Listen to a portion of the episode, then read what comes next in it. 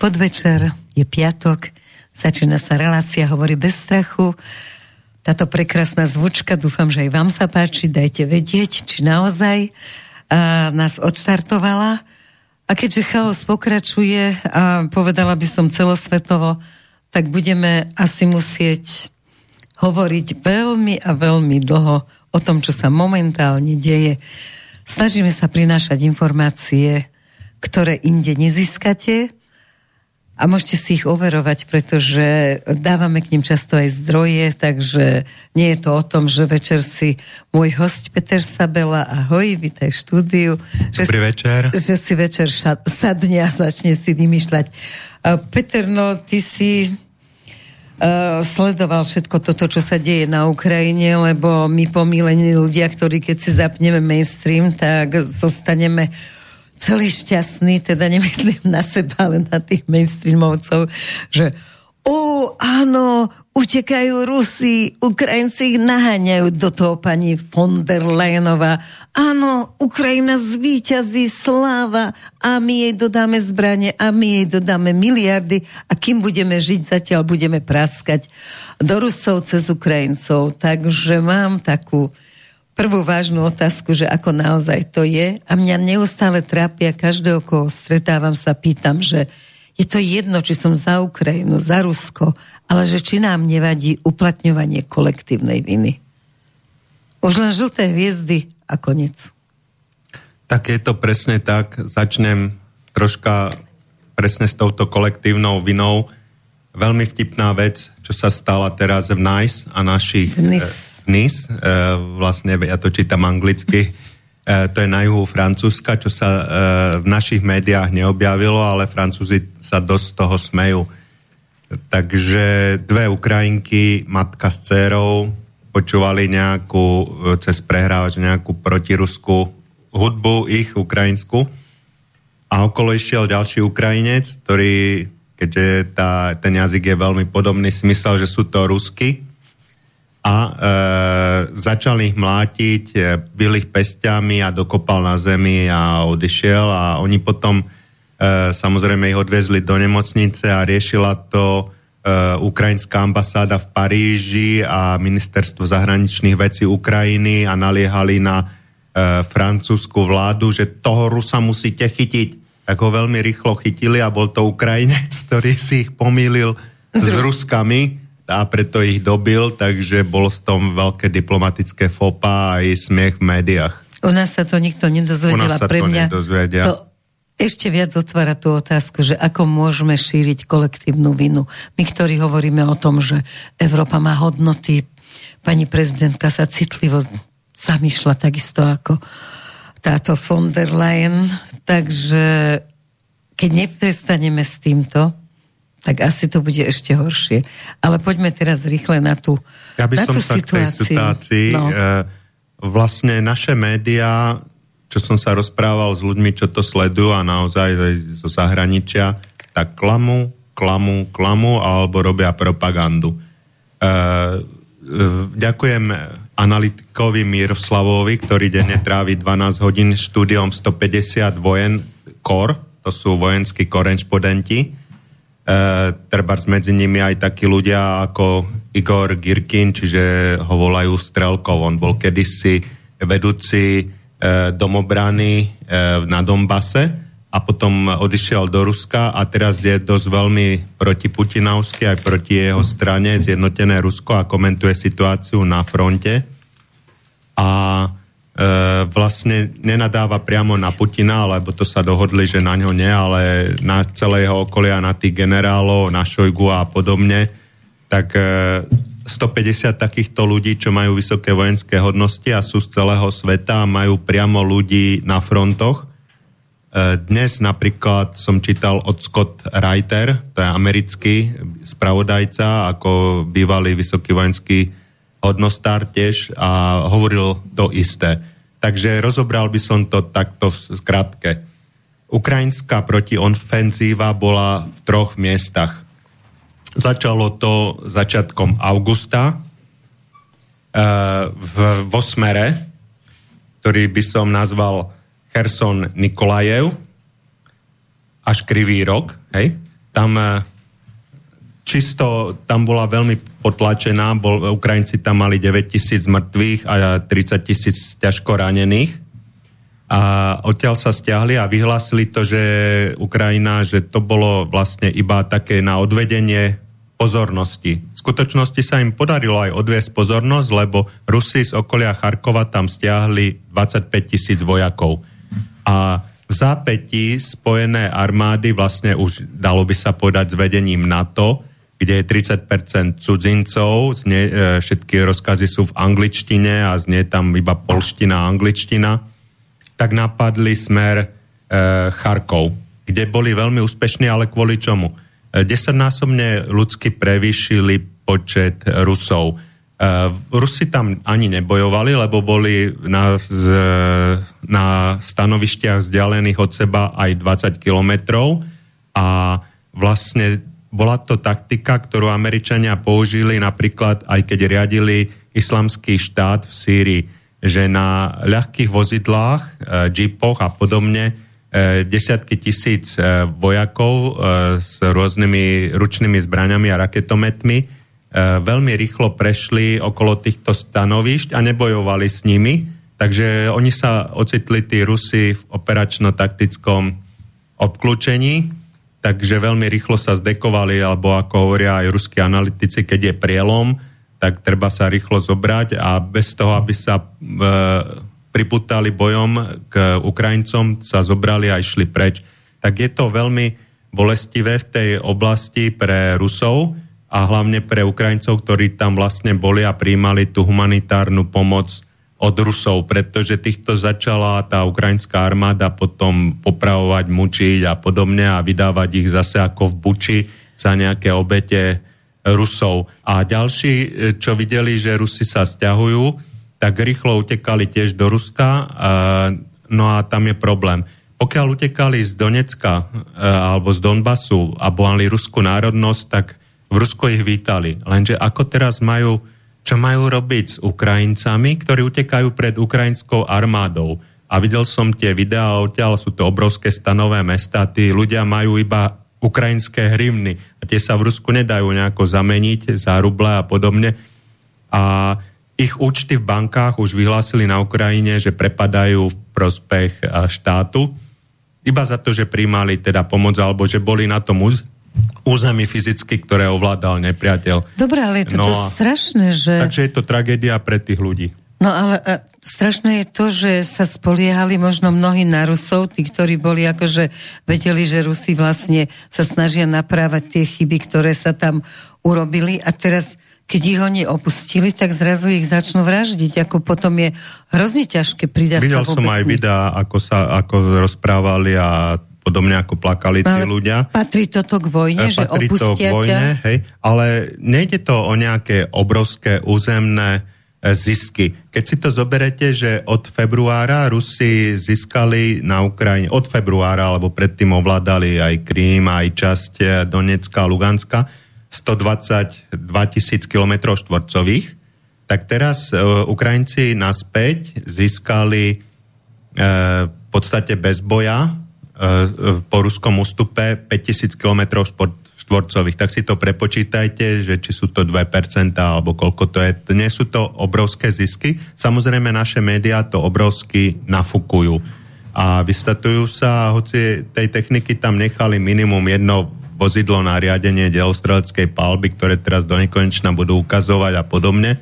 Viac menej veci, ktoré boli vtedy nepojazdné, Eh, ináč eh, Rusi, keď videli, že, eh, že v podstate ich ob, obklúčujú, že to zo satelitných snímok je vidno, je tam horský terén a v tom Rusi v podstate e, vizuálne nevidia, sú tam rôzne priesniky a zalesnené pásy, že toľko pechoty ide a bola to nezvyklá taktika. Doteraz sa to robilo tak, že najprv išla ťažká technika a za ňou táto ľahká pechota. A teraz to Američania modifikovali a naozaj to tam šikovne zariadili, že bez boja vlastne získali veľké e, priestory. Ide o hlavné mesta Izium, e, Balakleja a Kupianska.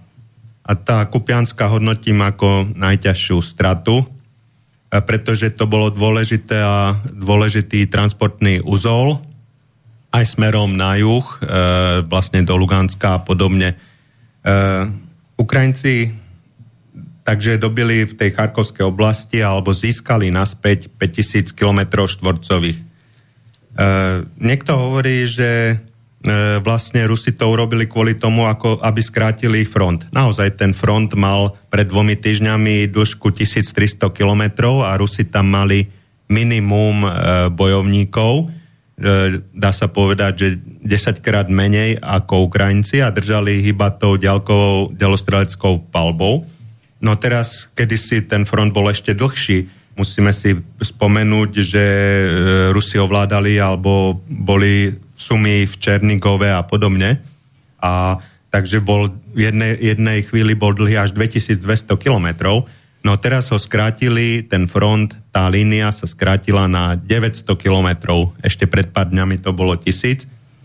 Takže sa to e, oveľa ľahšie s tým malým počtom ľudí ovláda Dobre, no. dá sa povedať to, čo hovoria naše médiá, že Rusi vlastne majú iné myslenie zastaralné, že proste ako takto sa už vojna nevedie, že teraz im konečne ukázali, teda Ukrajinci v úvodzovkách, Američania, že toto je to moderné, že vymyslieť nejakú lesť, ale to už bolo pred tisíckami Hej. rokov, že sa bojí vymýšľala lesť. Ale počkaj, kým mi odpovieš, my sme zabudli povedať, že nie je predhrávaná relácia, ale to už vám povie Roman Zaďko. Tak dobrý podvečer prajem všetkým eh, tu prítomným aj vám posluchači. Zatiaľ sa k nám ešte dovolať nedá, tak nám vaše otázky smerované na nášho hostia píšte mailom na adresu studiozavináč slobodnyvysielac.sk Takže e, vlastne Ukrajinci uspeli, aj musíme si otvorene povedať, e, E, v Kieve, v Sumi a v Černigove a teraz Kherson Nikolaje e, e,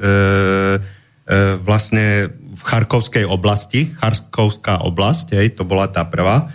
E, pardon, predtým som možno povedal Kherson, lebo Kherson ano. je na ju e, Charkovskej ano. oblasti, takže Izium, Balakleja, Kupianská, Charkov nikdy Rusi neovládali teraz počas tohto konfliktu.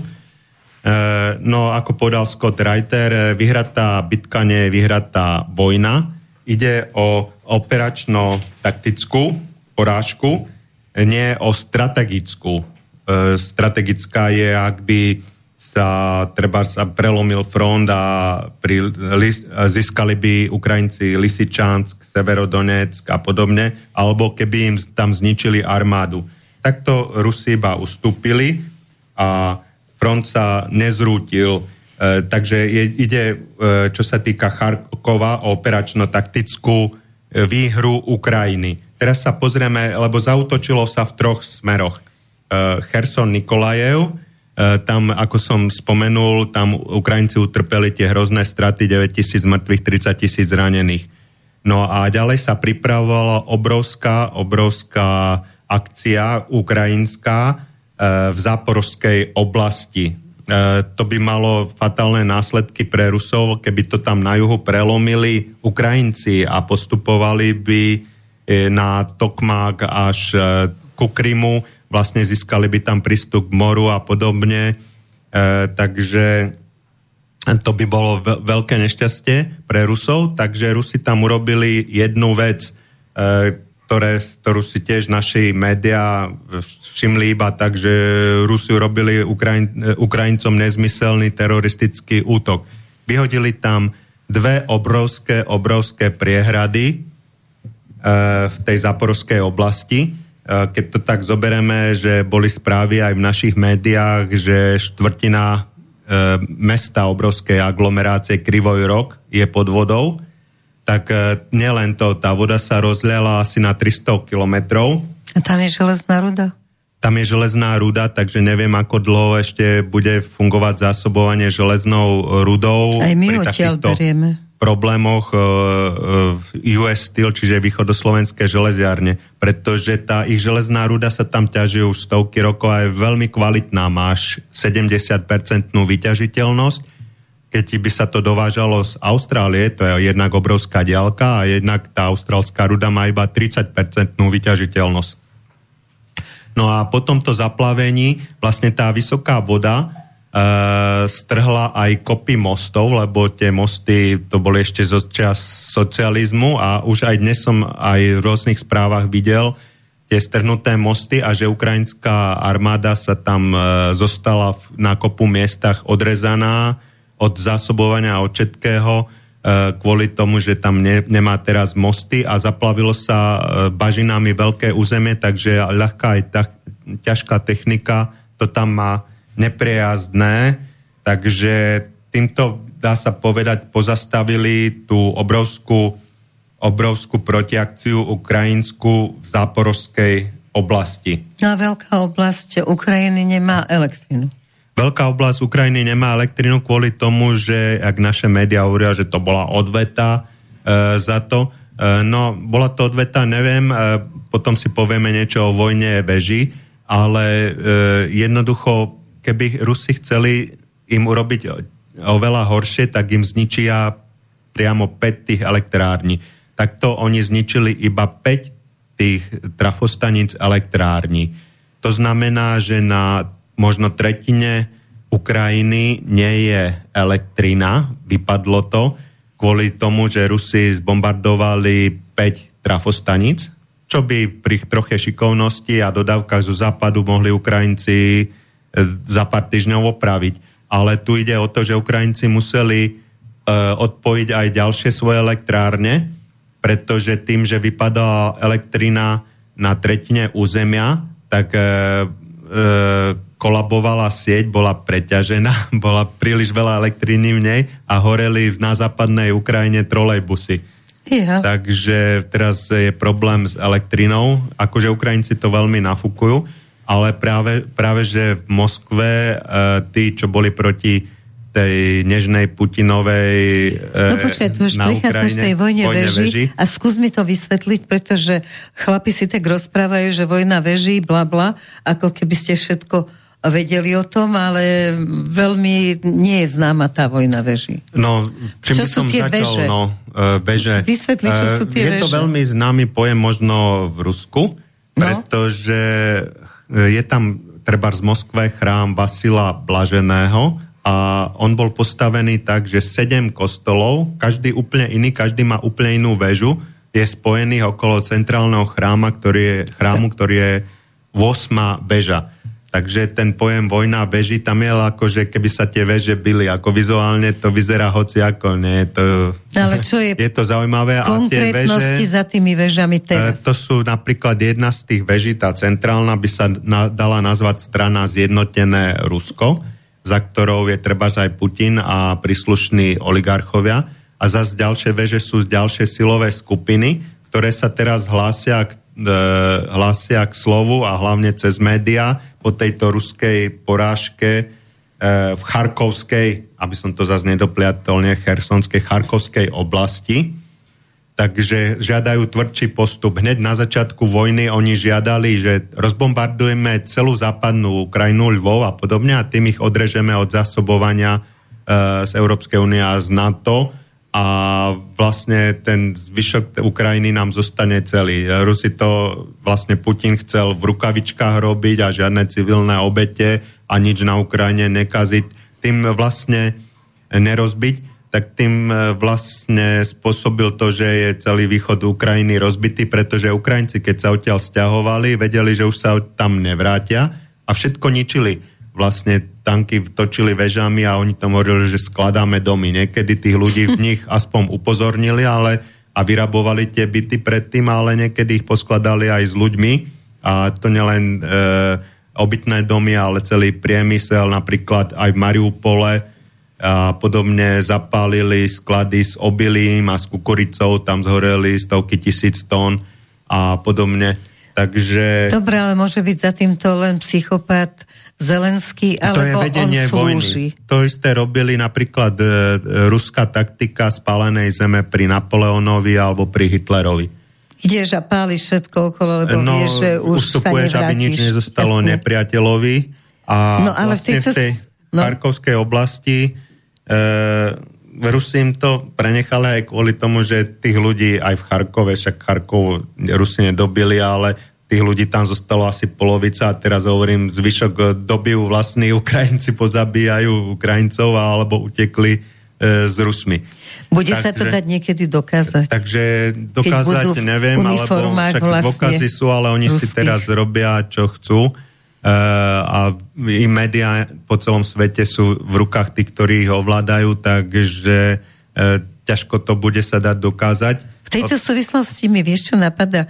Uh, taký článok sa ku mne dostal, uh, člen Dumy, vlastne Fiodorov, Našiel si ten článok, Áno, že mohla hej, by... veľmi ma zaujal, tiež veľmi že? dobrý článok. No. Uh, veľmi dobré video, ja som si pozrel aj video s ním, tak je to príjemný človek a vie rozprávať. Tak člen Povedz Ruskej Dumy, nemusím, uh, ja. nemusím to ani hľadať, iba poviem z hlavy. Uh, Fiodorov, E, vlastne zo strany zjednotené Rusko ako Putin e, mal zaujímavý rozhovor ešte pred dvomi týždňami, čiže ešte pred tou ich porážkou Charkovskej oblasti. No, hovoril o tom, že to snáď je asi zámer a že v Moskve sú nepriateľské skupiny, e, ktoré vlastne spolupracujú s Američanmi, a, a je ich veľmi veľa sa a nedá sa zistiť? A vlastne e, takéto prehry e, Ruska a debakle sú robené na schvál, aby konečne Ukrajinci napadli aj ruské územie, buď Krím, alebo e, tieto rôzne oblasti prihraničné. A podľa neho to má vlastne pomôcť Putinovi, že Putin si želá, aby vlastne napadli Aby napadli, lebo potom budeme môcť urobiť e, mobilizáciu a môže tam dať viac armády, lebo teraz vlastne v Rusku bojujú e, vojaci Donecka a Lugánska, tam bola mobilizácia, no a z Ruska tam bojujú dobrovoľníci a profesionáli, ako je Wagner Group, teraz je to premenované, ale to nevadí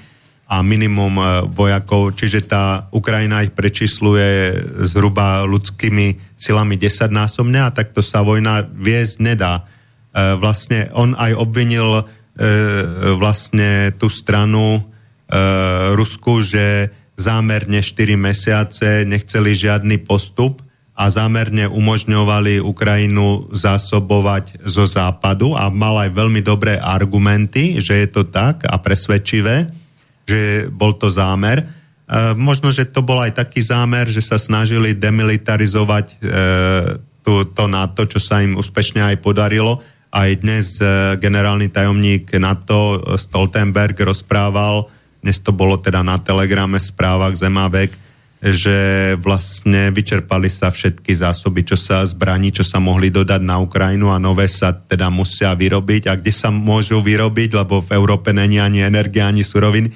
jedine v USA, kto na tom zarobí, zase len vlastníci toho zbrojného priemyslu, ktoré tie zbranie trojnásobne drahšie ako porovnateľné z iných krajín, ako vyrába buď Rusko, alebo India, alebo Čína, vyrobia a za masnú maržu a dodajú. do kešene tým, čo to objednávajú, ich no, dodajú. Ešte tam vyjadril také podozrenie tento Fiodorov, že uh, sa nedá rozoznať, koľko je vlastne špionov na tej ruskej strane, že je to ako preplnené americkými špionmi. Tak skús sa k tomuto vyjadriť, keďže...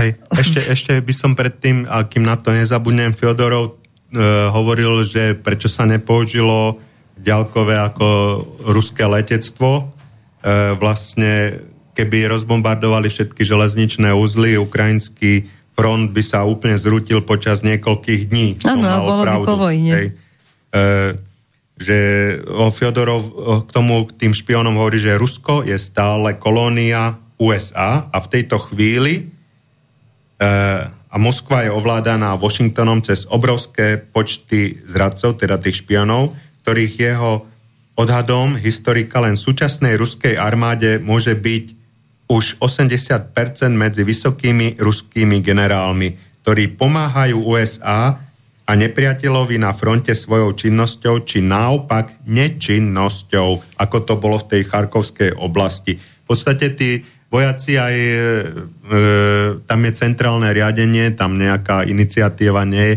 videli, čo sa deje a dva týždne vopred videli aj spravodajcovia na satelitoch to obrovské sústredenie vojsk v tej Charkovskej oblasti, ale vlastne keď si žiadali e, od vyššieho, vyššieho a vyššieho velenia e, nejaké rozkazy, tak ticho, nič. Tak e, nič sa nedialo. Ej, dokonca vidíme, čo robil Putin v posledných dňoch. Ako by ho to vôbec nezaujímalo, aj celá tá jeho suita. Putin bol na vojenskom cvičení východná Sibír, kde Rusi predsunuli 50 tisíc najlepších vojakov a najlepšej techniky. Ty by sa im z tej Charkovskej oblasti zišli. Samozrejme na východná Sibír sa ide tak, že 8 hodín tam z Moskvy možno letíte, 6 až 8, no potom sa tam 2 dní ešte pije a podobne. Takže 3 dní bol na, vo Vladivostoku aj a ďalšie plus cesta Uh, no Dobre, tak Putin tam nemusí byť, nemá generálov? Ekonomickom, ale ty boli tiež na takýchto rôznych akciách, uh, plus cesta. Uh, Gerasimov, napríklad Gerasimov bol na vojenskej súťaži na tankodromoch a podobne. Potom Putin bol na samite v Uzbekistane, kde sa stretol s čínskym prezidentom, hej, to bolo možno užitočné, hej. Teraz uh, dneska Putin je v Samarkande a podobne na ďalšom fóre. Tri dní Putin riadil dní Moskvy, kde otvárali to 140 metrové najväčšie ruské kolo, ktoré sa im za 3 dní za vysmechu západných médií pokazilo, ale tak kto vie, čo bolo za tým. Veď to, Takže má, má všetko možné, ale nie to. A keď sa opýtali e, novinári, e, že čo, na Ukrajina a tak, a že sa im tam nedarí, tak Putin na to povedal, že na Ukrajine sme ešte ani nezačali. Čo mal, je tá závažná veta, že ešte ani nezačali. Čo mal síce pravdu, lebo keď to zoberieme, že Rus, Rusi nasadili na Ukrajine asi 10% svojej sily a techniky, čo je nič. Hej, a Ukrajina tam nasadila 100% svojej sily a techniky plus kopu žoldnérov, akože keď to zoberieme len z Polska, som čítal, že je tam 20 tisíc, ďalší z Kanady je tam kopu, z Británie, z USA. No rozhodne to nie je ukrajinská armáda. Litva, Lotyšsko. E, samozrejme, jak sme hovorili, že všetko sa rozkazí a podobne v angličtine, alebo ináč by si nerozumeli. No a e, tá pôvodná ukrajinská armáda, tí 260 tisíc ľudí, žiaľ, tí sú buď mŕtvi, z tých prežilo pár tisíc alebo ranení. No a táto nová ukrajinská armáda, 650 tisíc vojakov, plus 600 tisíc ľudí, čo sa o nich stará, akože, ktoré sú v tyle, e, vlastne tiež príslušníkov armády, pretože armáda potrebuje jesť, potrebuje, aby mali vyprané uniformy, hej, potrebuje zásobovanie zbraniami, všetko zdravotníci. Tak to je ohromná presila oproti tým 100 e, tisíc Rusom smiešným, čo tam nasadili. Dobre, ale nemôžu nasadiť viac naozaj uh, len vtedy, keď vyhlasia vojnu. Druhá uh, otázka, nech môžeš hovoriť v kuse, že myslíš si, že sa môže podariť zistiť Putinovi a tým okolo neho, že ktorí sú tí skutočne ako tí americkí zradcovia v radoch rusky, ruskej generality? Tak už uh, ruské médiá už bubnujú akože na popolách a žiadajú krv, tak týmto začína ako presvedčiť verejnú mienku aj uh, čo sa týka treba z tej mobilizácie Uh, sused Braňo vlastne sa so susedom Mirom háda, lebo Braňo hovorí, že druhá najsilnejšia armáda na svete je aj druhá najsilnejšia na Ukrajine. Myslí to, že po ukrajinskej armáde, ale Miro mu zase diplomaticky na to povie, že pozor, že Rusko má na Ukrajine iba 10% e, svojej sily a techniky. Takže, Takže áno, môže že, platiť, že ešte sme len začali. E, samozrejme, ešte sme len začali. Kedysi sme mali tu na rozhovor ZVTV, čo ste mu dali nadpis, že voj, na vojne sa dá zarobiť, keď trvá dlho. A veľa analytikov hovorí, že to vidí tak na 10 rokov. Hej? Takže mm-hmm. začiatky, začiatky bývajú takéto, že ešte to sa aj niekto zaujíma ale Či ešte Európska únia bude existovať. Za 5 rokov, že už každému bude jedno, že je tam nejaká vojna, tak ako nevnímame iných 50 vojen, čo práve prebieha vo svete. No ale nás sa to bude stále dotýkať cez to, že tí utečenci tu môžu vytvoriť dve veci.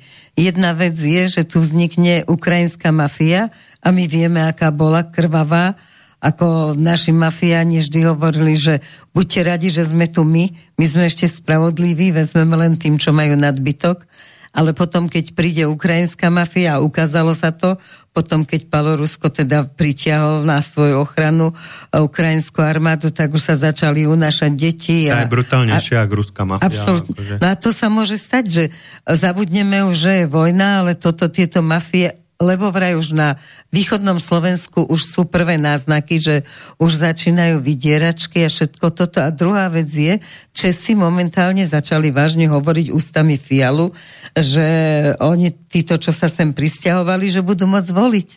A budú voliť ich, lebo im dali všetko na svete, lebo však zo spoločného sa dobre. A u nás už bola správa v televíznych novinách, kde bola len v titulku išla správa dole, že voliť budú môcť na Slovensku aj cudzinci. Čo mm-hmm. tým chceli povedať, nič nevysvetlili. Hej. Žiadna k tomu nebola ďalšia správa, len stále bežalo v titulku, že voliť budú môcť aj, aj cudzinci. Tak e, je to možné, hej. Teraz, čo ma zaujala včera správa, jak nariekali treba aj na Markíze a podobne, že Slovenská akadémia vied e, plus dve známe organizácie robili prieskum na Slovensku, kde sa pýtali, že komu ľudia fandia, že, či vyhre Rusku alebo Ukrajine a väčšia polovica ľudí na Slovensku si žiada výhru Ruska.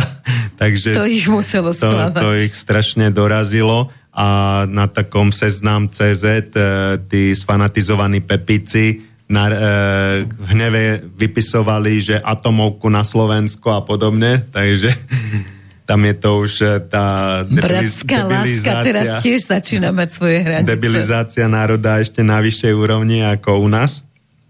No, ešte by som rád, e, aby sme to uzavreli, e, sa vrátil k tej predchádzajúcej téme, k tomu poslancovi Ruskej dumy Fiodorovi, vlastne ten hovorí, že um, umožniť Ukrajine výhry, aby Rusko čelilo ohrozeniu vlastného územia a Kreml tak mohol e, a, a Kreml tak mohol mať zámienku na mobilizáciu rezerv.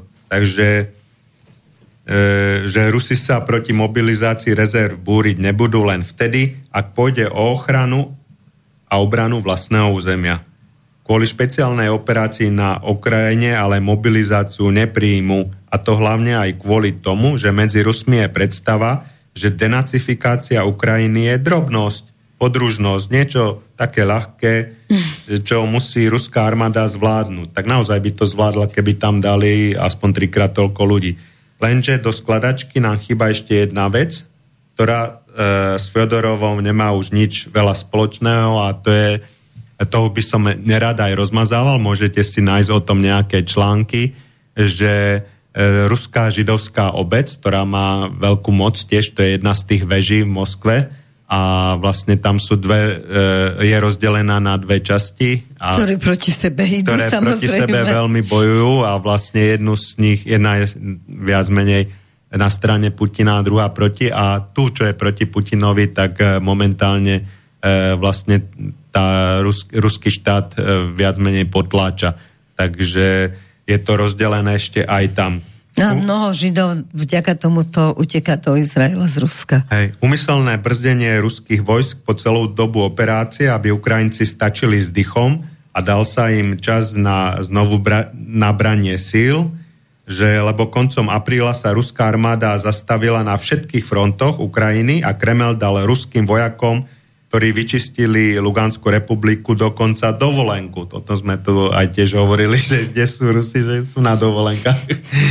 Že po 200 dňoch už chceš. Lenže od apríla sa celé 4 mesiace ruská armáda nikam neposunula, neprišli žiadne rozkazy, tam boli tie postupy, tie minimálne kilometrové a podobne. Iba pozičné zotrvanie bez pohybu, čo úplne nezmyselne dalo Ukrajine čas na vyzbrojenie zo západu, na, obn- na, na tú vlastne e, povolanie všetkých tých možných rezerv a pochytanie tých ľudí na diskotéka a podobne. A Dobre, ale môže to byť zámer, žien. alebo je to babráctvo, alebo je to e, ako zlé vedenie si vojny. myslia, že to je zámer, lebo že tí ľudia sú sfanatizovaní na Ukrajine aj tak ich nenávidia a Rusi dajú im možnosť, že ich potom naraz všetkých ako vyhubia na tých frontoch. Takisto e, dalo by sa povedať, že každá vojna je taká šachová partia, že tieto taktické ústupy a postupy jednak nechali územie, ktoré je značne zdevastované a bez elektriny a podobne. Neviem, ako, by, ako sa tam dá v zime vydržať v tých mestách, ktoré sme spomínali, Izium, Balakleja a Kupianske. Takže e, a zároveň tam už nie sú civilisti, takže ľahký cieľ bez toho, aby zabíjali nejakých civilistov pre jednak delostrelectvo a rôzne riadené strely a pre letectvo bombardovanie. Takže e, No kusaček odskočím a vrátime sa potom do, na Ukrajinu. Keď hovoríš o vyhubovaní, tak švábovci pokračujú ďalej. Šoroš mal niekde nejaké a zase reči, ktoré nepadnú dobre človeku, ktorý má deti a vnúčata a má rád Hej. svoju rodinu. Včera je to na telegrame Zem a vek, je video, George Soros hovorí zo svoj, o svojom pôsobení v Rusku a na Ukrajine a de facto aj u nás aj nás spomína. A hovorí tam, že môj prvý projekt vo východnej Európe a Sovietskom zväze, keď sa sovietské impérium zrutilo, išiel som tam, a pozbieral kúsky v Maďarsku, e, v Polsku, e, potom v Číne. Sovietské impérium teda vystriedalo Sorošové impérium a moderátor sa opýta, ako sa dnes darí tomu Sorošovmu impériu. Teraz som najaktívnejší v Rusku, takže to potvrdzuje tá vojna veži. Opakujeme, čo sa stalo pri rozpade Sovietskeho zväzu, takže snažia sa o rozpad tej Ruskej federácie. Ale bohužiaľ je tu rozdiel Predtým sovietský zväz umieral a Európa zažívala vzostup.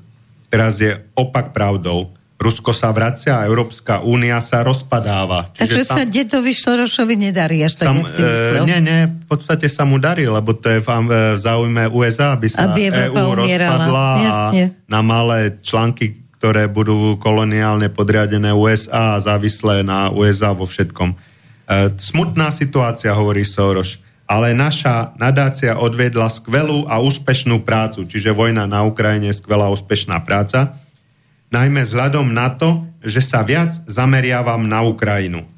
A objavila sa nová Ukrajina plná túžob stať sa súčasťou EÚ, európskej demokracie. Takže objavila no, ako keby sme nová Ukrajina prezidentku a Leyen, presne.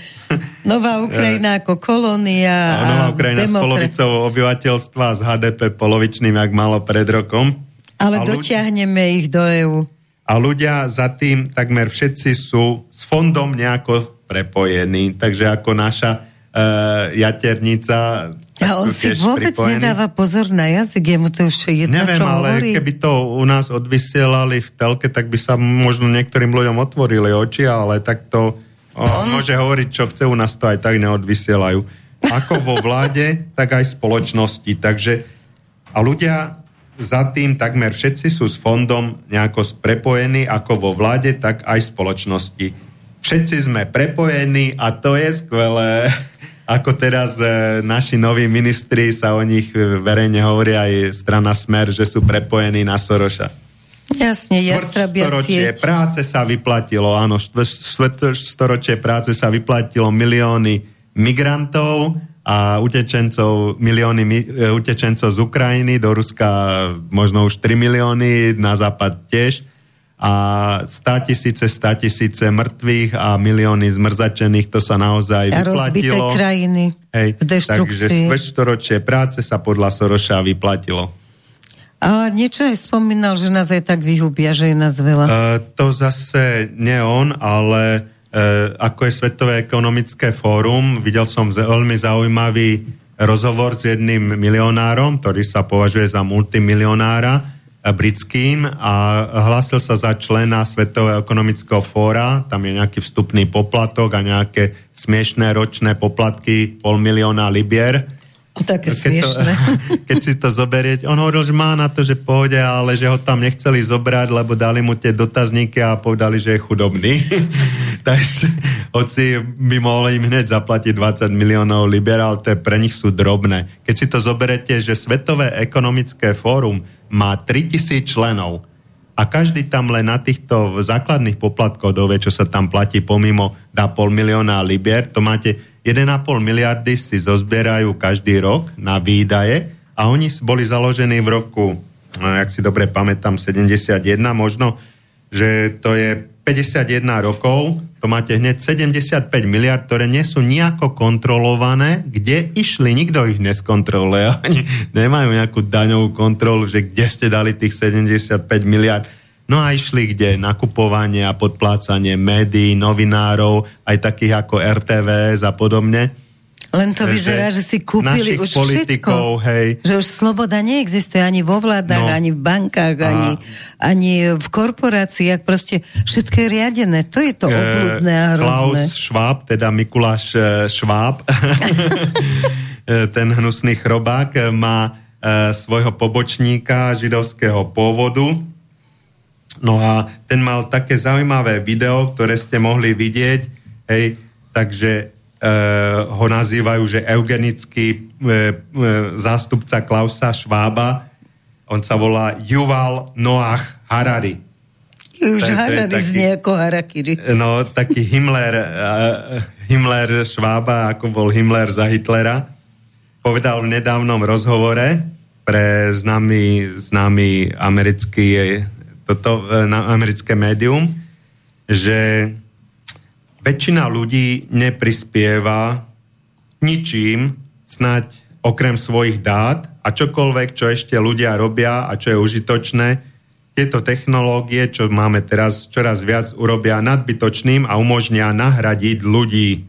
Takže vysvetľuje, že pre technokraciu sme teraz iba užitoční iba ako zásobáren dát, čo vlastne e, od nás získavajú tie dáta rôzne, aj z ich sociálne siete a podobne.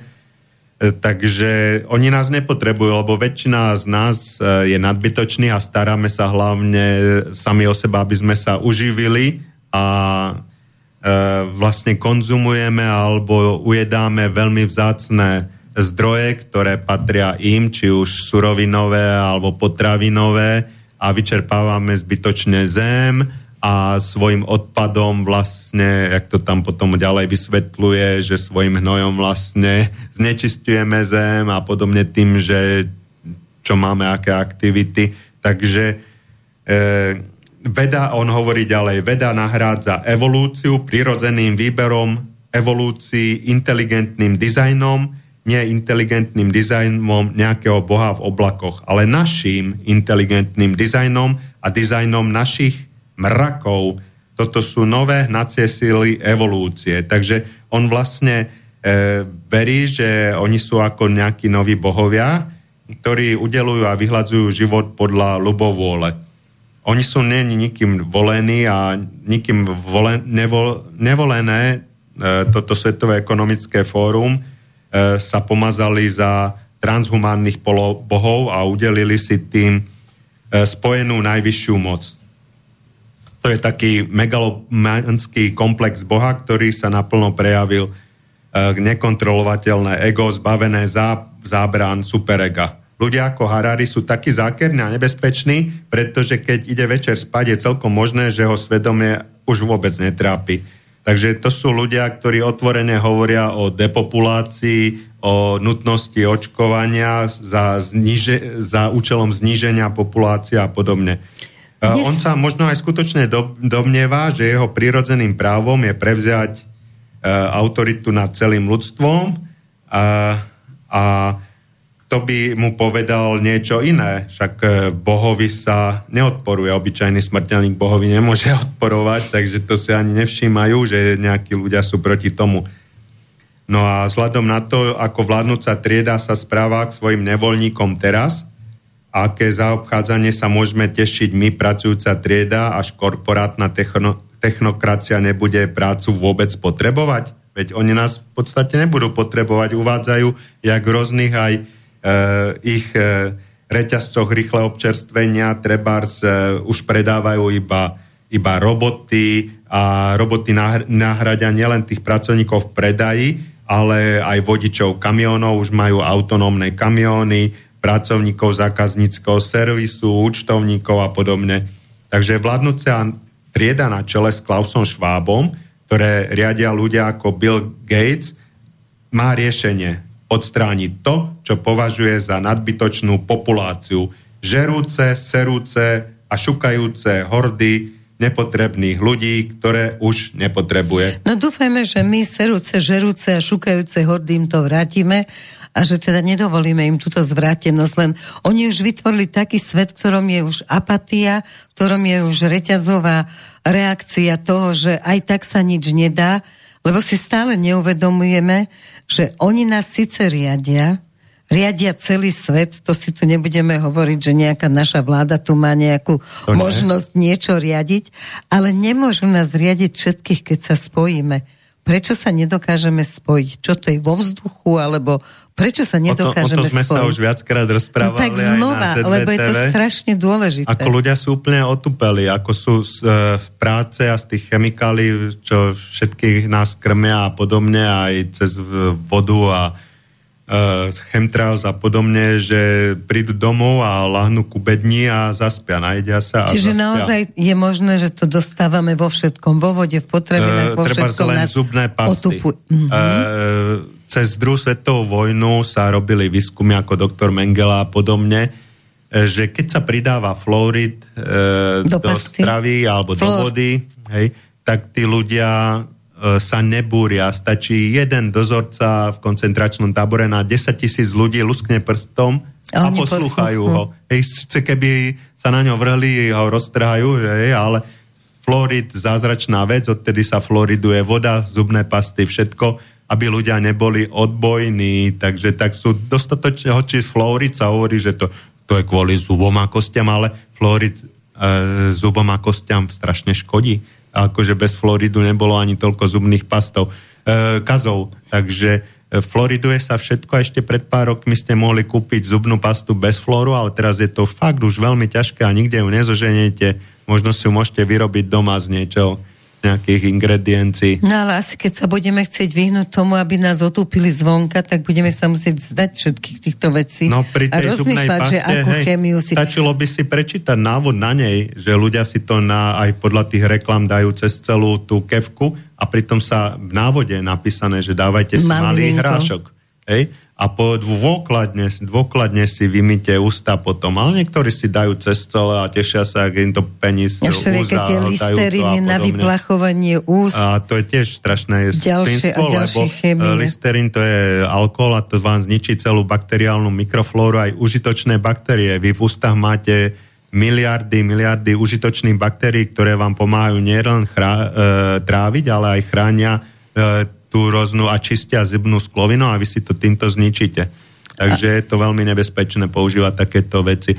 To sú maličkosti, to sú maličkosti, e, z ktorých sa skladá život.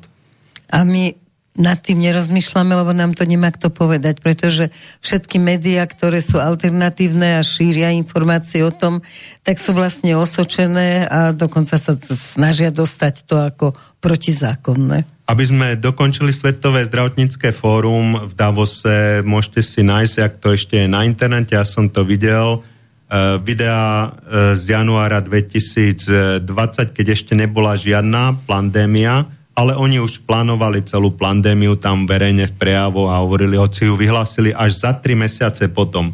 A teraz bola vyhlásená medzinárodná zdravotná kríza bez, pre bezprecedentnú mieru úmrtí po covidových vakcínach.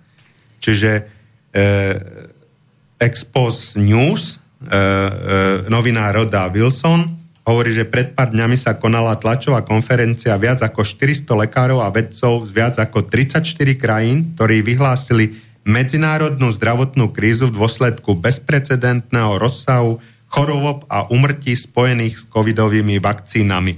Čiže na celom svete je momentálne aj u nás, u nás štatistický úrad vykázal za minulý rok 37-percentnú nadúmrtnosť a to všetko u ľudí v produktívnom veku tak po celom svete aj treba z, rôzne tie poisťovacie agentúry to uvádzajú, že je bezprecedentná nadúmrtnosť ľudí v produktívnom veku. Deklarácia vznikla z iniciatívy zainteresovaných indických zdravotníkov a odborníkov zo skupiny s názvom Univerzálna zdravotnícká organizácia. No a vo vyhlásení sa uvádza, my lekári a vedci z celého sveta vyhlasujeme, že existuje medzinárodná zdravotná kríza v dôsledku chorôb a umrtí súvisiacich s podávaním produktov známych ako vakcíny proti COVID-19. V súčasnosti sme svedkami nadmernej úmrtnosti v tých krajinách, kde väčšina populácie dostala tzv. vakcíny proti COVID-19. Dnešnému dňu táto nadmerná úmrtnosť nebola dostatočne preskúmaná ani študovaná národnými a medzinárodnými zdravotníckými inštitúciami. Veľký počet náhlych umrtí u predtým zdravých mladých ľudí, ktorí boli očkovaní týmito vakcínami, je obzvlášť znepokojujúci, rovnako ako vysoký výskyt spontánnych potratov. To je ďalšia vec. Nielen nadmerná umrtnosť, ale na Slovensku zatiaľ len e, 12% znížená, ale všade vo svete už 20% znížená Eh, plodnosť, eh, čo sa týka rodenia nových detí. A veľa novonárodeneckých umrtí, ktoré neboli preskúmané. Oficiálne bolo hlásené veľké množstvo nežiaducích vedľajších účinkov, vrátane hospitalizácií, trvalého postihnutia a umrtí súvisiacich s tzv. vakcínami proti COVID-19. Registrovaný počet nemá vo svetovej histórii očkovania precedens. A potom sú tu ich požiadavky, ako celosvetové zastávanie národných očkovacích kampaní. Je tu celkovo 8 požiadavek, niektoré sú dlhé. Potom chcú vyšetrovať náhle umrtia a tak ďalej. Na tej nadumrtnosti by som ešte chcel povedať, že e, spoločnosť aktuárov, ktorá analyzovala 2,3 milióna žiadostí o e, žiadosti pri umrtí podaných spoločnosťam poskytujúcim životné poistenie. E, e, boli tam žiadosti umrtie dospelých vo veku 35 až 44 rokov o 100% vyššie, než sa očakávalo. Takže správa sa zaoberala nárokmi na poistné plnenie, čo som už minule hovoril, že zamestnaní sú veľmi notári tí, alebo dedické konania a, a poisťovníci napríklad. Takže... E... Dobre, ale v tejto súvislosti je šialené, že práve dnes, keď toto nahrávame, Uh, tak uh, v správach už zasa začali, že no COVID síce už nie je taká celospoločenské nebezpečenstvo, ale za to vakcinácia je veľmi dôležitá a vakcinujte aj deti Hej. a pokojne si dajte aj vakcínu, dajte si aj proti chrípke, začíname vakcinovať a je to veľmi dobré aj pre deti, čiže oni toto šialenstvo, hoci sám Fauci, ktorý teraz už odišiel do dôchodku, alebo bol odidený, nikto no. nevie, áno, alebo tak sám povedal, že proste je to neznáma látka, že to nie je vakcína. Tak ako a robil výskum na to, že keď sa v 80 rokoch robil výskum na to, že keď sa dýcha do tej masky, do toho rúška, proste, to že škodí. To, to škodí, tam si sa vzniknú tam plesne a ja neviem, On čo vlastne všetko. sám tvrdil, alebo podpísal sa pod štúdiu, že pri španielskej chrípke väčšina ľudí zomrelo na nosenie rúšok, zapričinili bakteriálne a plesňové zápaly plúc. No a e, napríklad ešte by som dokončil, že na prudký náraz umrtí medzi ľuďmi v produktívnom veku e, upozornil Scott Davison, generálny riaditeľ životnej poisťovne One America so sídlom v Indianapolise. A hovoril, že ide o 40-percentný náraz umrtí vo veku 18 až 64 rokov, takže to je veľmi veľa. Hej. To je najväčšia umrtnosť v histórii životného poistenia a náraz umrtnosti už iba 10% by predstavoval uh, udalosť, katastrofu, ktorá sa stane raz za 200 rokov. Takže teraz máme 40%, aj u nás na Slovensku to bolo za minulý rok 37%. A Van Amerika je naozaj jedna z tých najväčších spoločností, ktoré poskytli údaje o tomto. Tak e, nadmerná úmrtnosť by mala byť signálom, teda spúšťačom, ako hovorí denník Epoch Times, keď vidíme takúto úmrtnosť, v podstate pokiaľ prebieha klinická štúdia vakcín a vidíte takúto nadmernú úmrtnosť, zastavíte štúdium. Ale oni naopak. Aj dnes som čítal, ako prezident Svetovej zdravotníckej organizácie hovorí, že áno, že končí sa pandémia, pandémia ale že ďalej očkujte, ďalej, ďalej očkujte, hej, a už majú nové, nové vakcinky nachystané. No a u nás zase povedal Lengvarsky, že táto, áno, že táto vakcína, ktorou sa teraz dajte očkovať, že to sa dajte, máme ich nakúpených milión, ale tá už nie je proste proti tomu, čo tu je teraz, ale je proti tej slabšej odrode, ale len sa dajte, lebo potom príde aj tá druhá a dáte sa piatýkrát zaočkovať. No veď čo? Hej.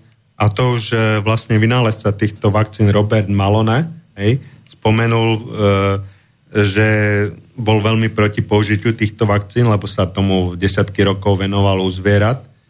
A e, spomenul aj treba z históriu lieku proti ranným nevoľnostiam, ktorý bol na prelome 50 a 60 rokov storočia pripisovaný, predpisovaný tehotným ženám Spojených štátov a ktorí zakázali vtedy, lebo spôsobovala vážne deformácie ich nenarodených detí. Ale teraz sa nič také nezakáže, hoci každý musí si uvedomiť, že čo to spôsobuje, tá, tá, tieto nové typy vakcín. Už vedeli veľmi dobre, čo to spôsobuje u zvierat a teraz tieto najnovšie, čo chcú pichať teraz ľuďom na jeseň, boli otestované presne na 8 myšiach a na ničom inom. A to si iba všimali úroveň protilátok, nie aké majú vedľajšie účinky. No a to je presne ukážka toho, čo marketing dokáže urobiť a čo dokáže robiť vymývanie mozgov. Tak... Ale je tu aj dobrá správa zo sveta no. k tomuto očkovaniu, no. aby sme iba zlé nehovorili.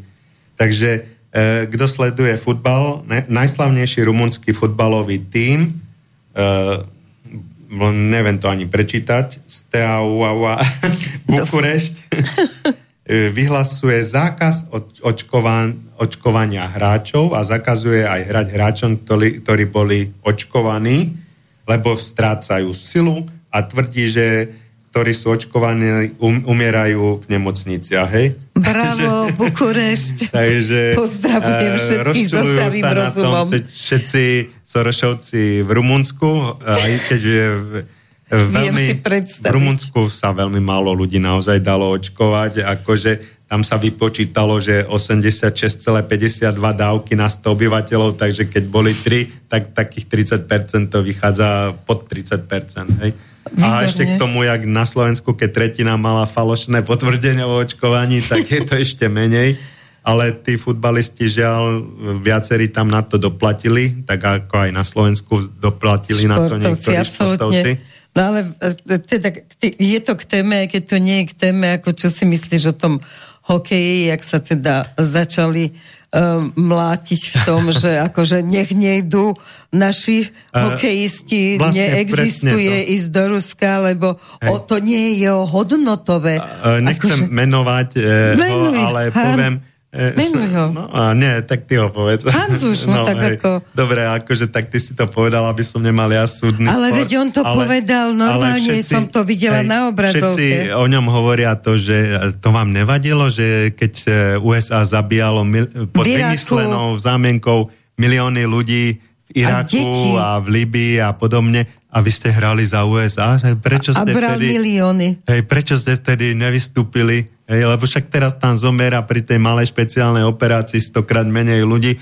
ale vám to je jedno. Akože No ale zase to odhalili e, niektorí ľudia, o čomu ide. Ide mu o to, že vlastne sa chystá do politiky aj na strane progresívneho Slovenska a no, už sa angažuje. Všetci, áno, už chce e, ukázať, aký je jeho... zadku dá sa povedať. Presne, hlboko, a takže... chce ukázať, aký je jeho hodnotnový rebríček. No ďakujem za takýto hodnotový rebríček. A keď počujem od tých európskych predstaviteľov, ale aj našich v Európskom parlamente, ako rozprávajú o hodnotových rebríčkoch Európy, tak by som ich prosila, keby ich raz naozaj povedali, pretože zatiaľ to, čo vychádza ako z tých ich hodnotových rebríčkov je, kolektívna vina a vyvražďovanie neprekáža, pokiaľ je to v prospech USA, v prospech každého iného, je to veľmi zlé tak na chvíľu sme si týmto vlastne odpočinuli od tej Ukrajiny. Ešte dajme pesničku, nezvykneme tak dávať, ale nech si to ľudia uvedomia, lebo tých informácií sme dali veľmi veľa a vrátime Hej, sa k Ukrajine. máme ešte veľa a možno, že ešte vrátime sa k tomu vrátime. Sa k tomu. Samozrejme, po pesničke sa vrátime.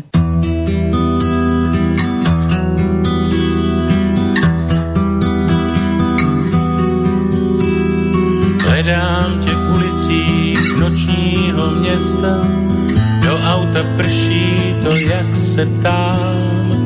Jediná moje, si jediná cesta, nikdo tě nezná a každý je sám. Každý mi závidí, že už tě hledám, protivný neony, protivnej hluk. Lásko má ozvy se, nebo se zblázní, z tý hlučný samoty tvůj smutnej kluk.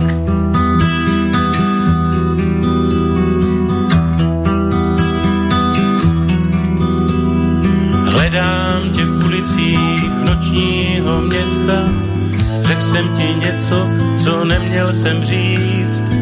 Já ti to vysvětlím, má jediná cesta. Já to tak nemyslel, já nemyslel nic. Každý mi závidí, že už tě hledám. Protivný neony, protivnej hluk. Lásko má ozvy se, nebo se zblázní z tý hlučný samoty tvůj smutnej kluk.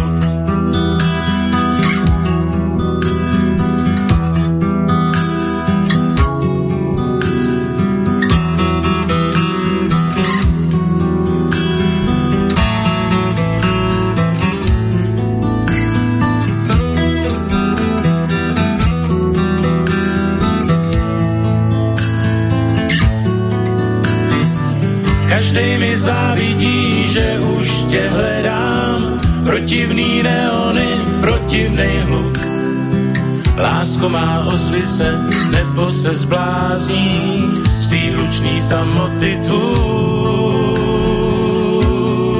smutnej kluk.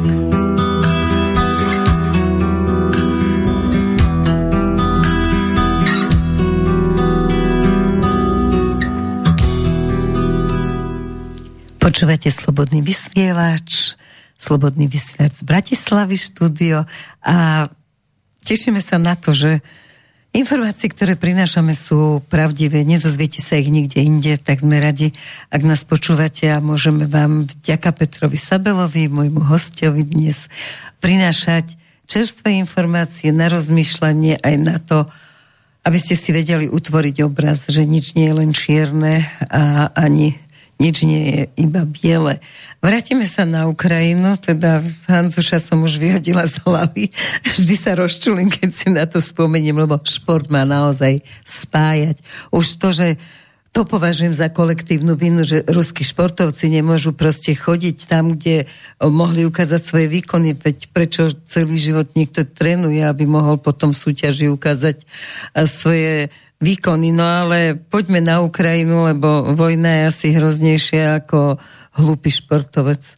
Ja by som sa vrátil k tej vojne veži a čo teraz sa rieši treba v, ruskej, v ruských médiách z tých e, protiputinovských strán. Lebo akože e, Ukrajina, teda Európa a Amerika by mala ďakovať Rusku za to, že má Putina, lebo ten je strašne e, podľa jeho nepriateľov strašne veľký humanista, lebo oni by to riešili úplne ináč. Vlastne tu sa aj e, tu sa pýtajú aj ten e, spomínaný Fiodorov z Ruskej dumy zo strany zjednoteného Ruska, že na čo posielame my Ukrajine a do ukrajinských rafinérií ropu. Že to sa malo stopnúť ako prvé, aby zastali, akože oni nemajú... O, o, Potom zničiť infraštruktúru. Hej, uh, tak uh, vlastne a tam sú za oveľa tvrdšie postupy a za nasadenie oveľa viac vojska techniky a horších zbraní ako e, tá e, skupina okolo Putina.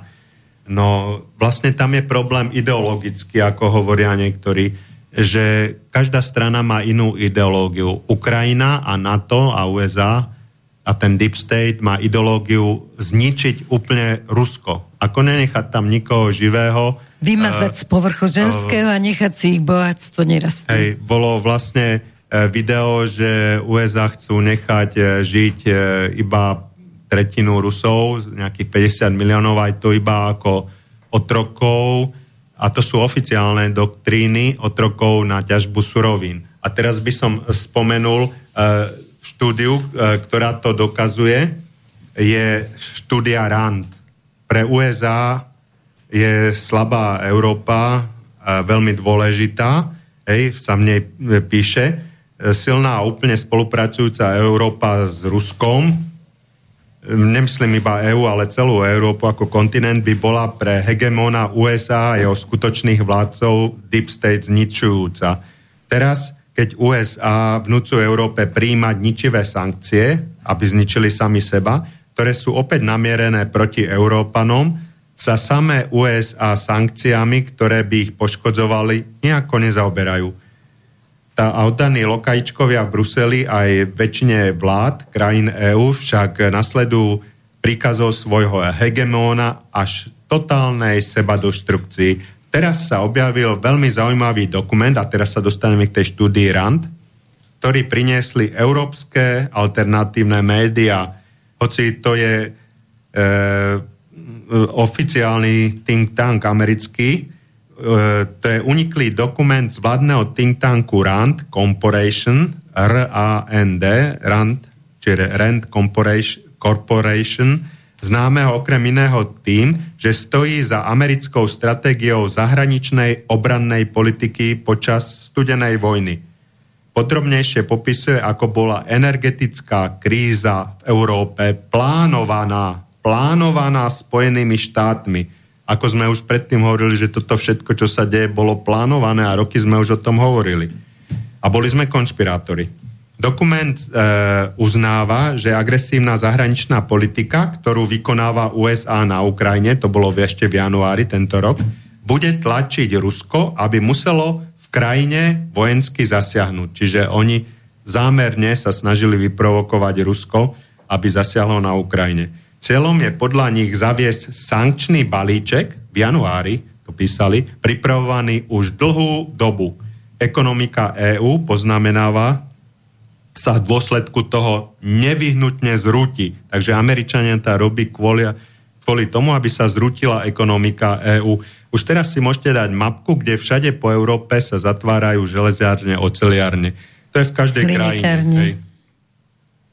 A think tank, tento vlastne Rand, je okrem iného potešený, že do Spojených štátov môžu prúdiť zdroje presahujúce 9000 miliard USD a že vzdelaní mladí Európania budú musieť emigrovať do USA. Hlavným cieľom, ktorý opisuje, je rozdeliť Európu, najmä Nemecko a Rusko a zničiť európsku ekonomiku tým, že do politiky inštaluje užitočných idiotov, ako je napríklad Heger, ako je napríklad Naď.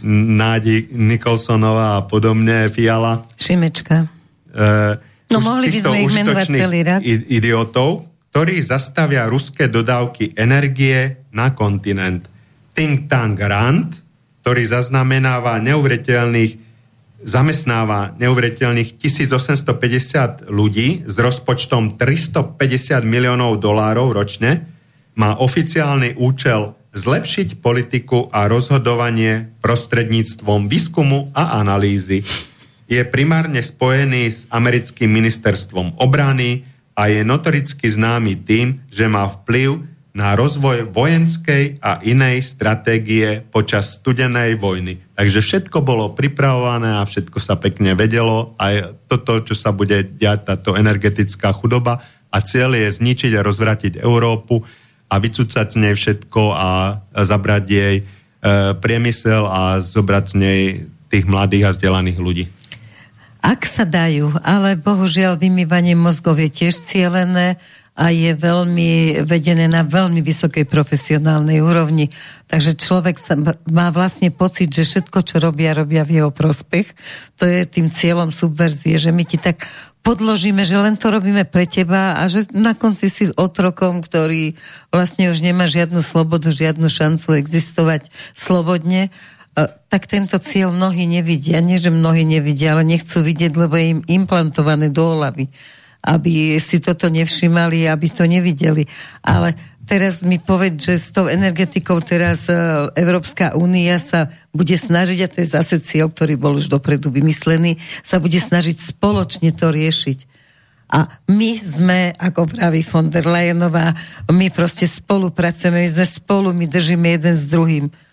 Ako budeme držať, keď nebudeme mať čo jesť, čím svietiť, čím kúriť a to nám odovzdajú niečo. Nemci už ukázali, že keď je zle, tak nám to nedajú. Nič nám nedajú. A cieľom je, aby Rusko a Nemecko sa nikdy v živote nespojilo. Teraz uh, von der Leino, jedna sa volá Lajno a tá br- nová britská sa volá zase Trus. Má sa to čítať to Trus, ale inak. radšej čítajme Trus.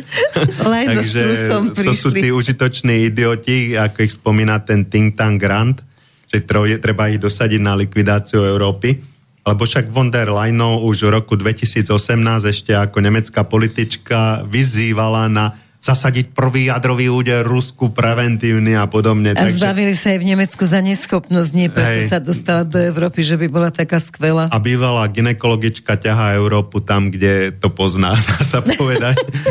No a táto ginekologička, vlastne teraz som pozeral v Európskom parlamente, mala zaujímavý prejav a kde povedala, že sa aj ľudia stiažujú, že majú vysoké účty za energiu a povedala, aby posielali účty za elektrínu do Moskvy.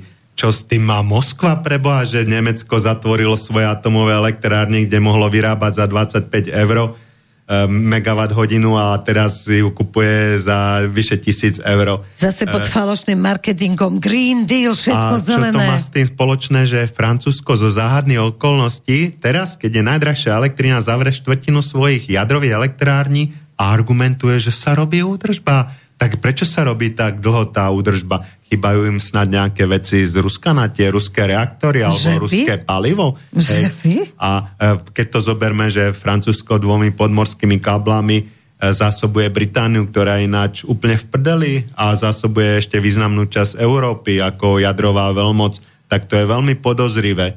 A Eh, čo sa týka tých ich veterníkov, tak ten jediný veterník, akože zabije každý z nich milión vtákov. Teraz som pozeral jednu Nemku, jak plakala na rukách mala živého orla a v druhej ruke mala jeho krídlo, že mu odsekla tá vrtula, mm. je, akože bolo to... No ale uh, oni chceli tie veterníky, napríklad uh, v Škótsku teraz vyrúbali vyše 14 miliónov stromov, ktorú, kvôli tomu, aby tam mohli urobiť túto veterníkovú stanicu No ale každý strom predsa tisíce tón CO2 spotrebuje, tak ide o te CO2, o tú uhlíkovú stopu. Keby išlo o ňu, tak tie stromy tam nechajú a urobia si nejakú atomovku, však Briti na to majú, hej. A nikdy nevieš, či Nejde bude vietor. O, o stromy, hej. A vlastne nefúkalo, nefúkalo. A keď fúkalo, fúkalo moc a veterníky horeli, hej. Takže Uh, tam je aj nejaká svieti, betonová záťaž, neviem, som to niekde čítal. No, tak tam je betónu a betónu. Aj tia, tá, na tej veži je toľko materiálu, že na jeho vyťaženie, spracovanie a všetko možné sa minie viac energie, ak ten veterník za celú svoju existenciu dokáže vyrobiť. A uh, ďalej, čo sa týka slnečných elektrární, keď je takto teplo, sa tiež, možno niektorí tešia, že o, budeme mať veľa slnečnej no prd, lebo tým, že je teplo a svieti slnko, sa tá účinnosť panelov strašne klesá, oni sa prehrievajú. Oni najlepšie slúžia vtedy, keď je minus 10 a svieti slnko a to je pár dní v roku. Takže celá solárna energia, aspoň v našich podmienkach, je hrozný podfuk. A zase na výrobu tých panelov sa minie toľko energia, zničí sa toľko e, životného prostredia, že sa nikdy nemôžu ekologicky porovnávať s inými formami jej získané energie, ako je treba z atomových elektrární alebo e, z paroplynového cyklu a podobne, alebo z vodných elektrární. Hoci aj vodné elektrárne veľmi ničia životné prostredie, alebo bránia migrácii rýb a tie ryby potom v tých uzatvorených úsekoch e, degenerujú. Aj keď na západe im urobili tie rybovody, tak ryby z neznámych príčin sa im jak si nejak do tých rybovodov nechce a pária sa iba tých svojich v malých úsekoch a degenerujú. Hej. Takže e, celá zelená energia, veľký podfúk, má oveľa väčší dopad na životné prostredie, horší ako e, klasická energia a je e, 10 krát drahšia, čo sa premieta teraz do cien.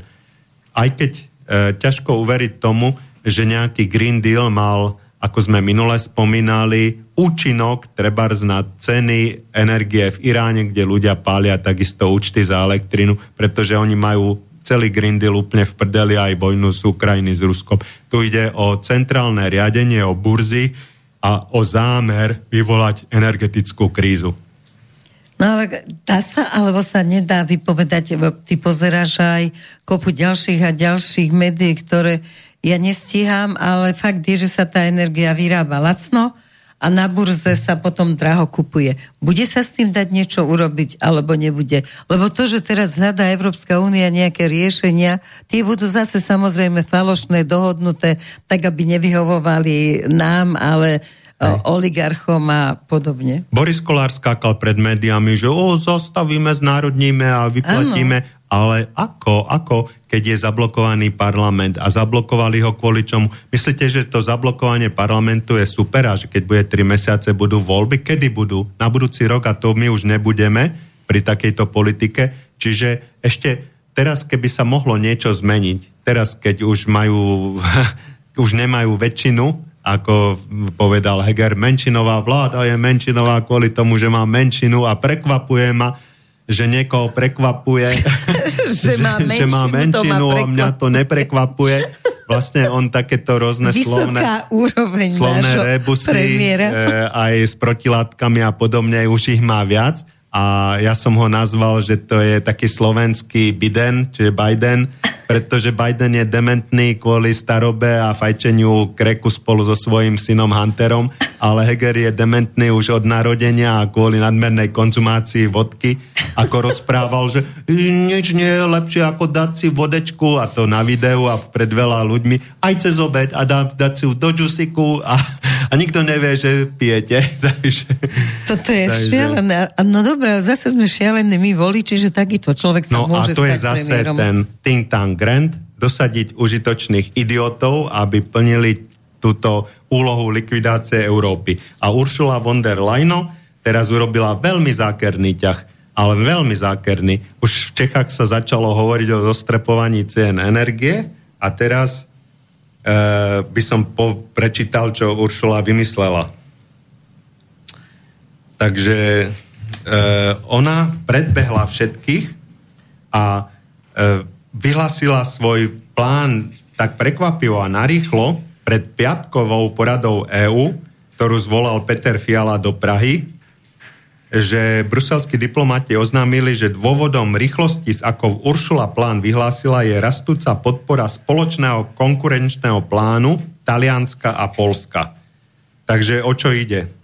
7. septembra popoludní Uršula von der Leyen podrazila všetkých Európanov a európskych politikov, keď bez porady s nimi vyhlásila 5-bodový plán, ako znížia ceny elektriny a plynu v Európe.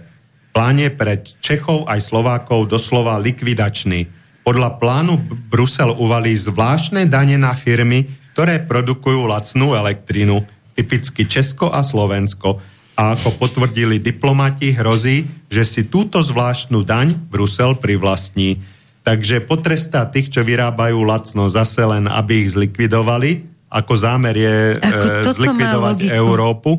A akože oni hovoria, že, že zdania, zdania e, tých, čo, čo neprimerané zisky, e, aby to potom tie peniaze rozdali tým, čo sú na tom najhoršie, ale veď to je nezmysel, stačilo by zakázať tie neprimerané zisky a nebudú nič musieť zdaňovať a nič potom rozdávať.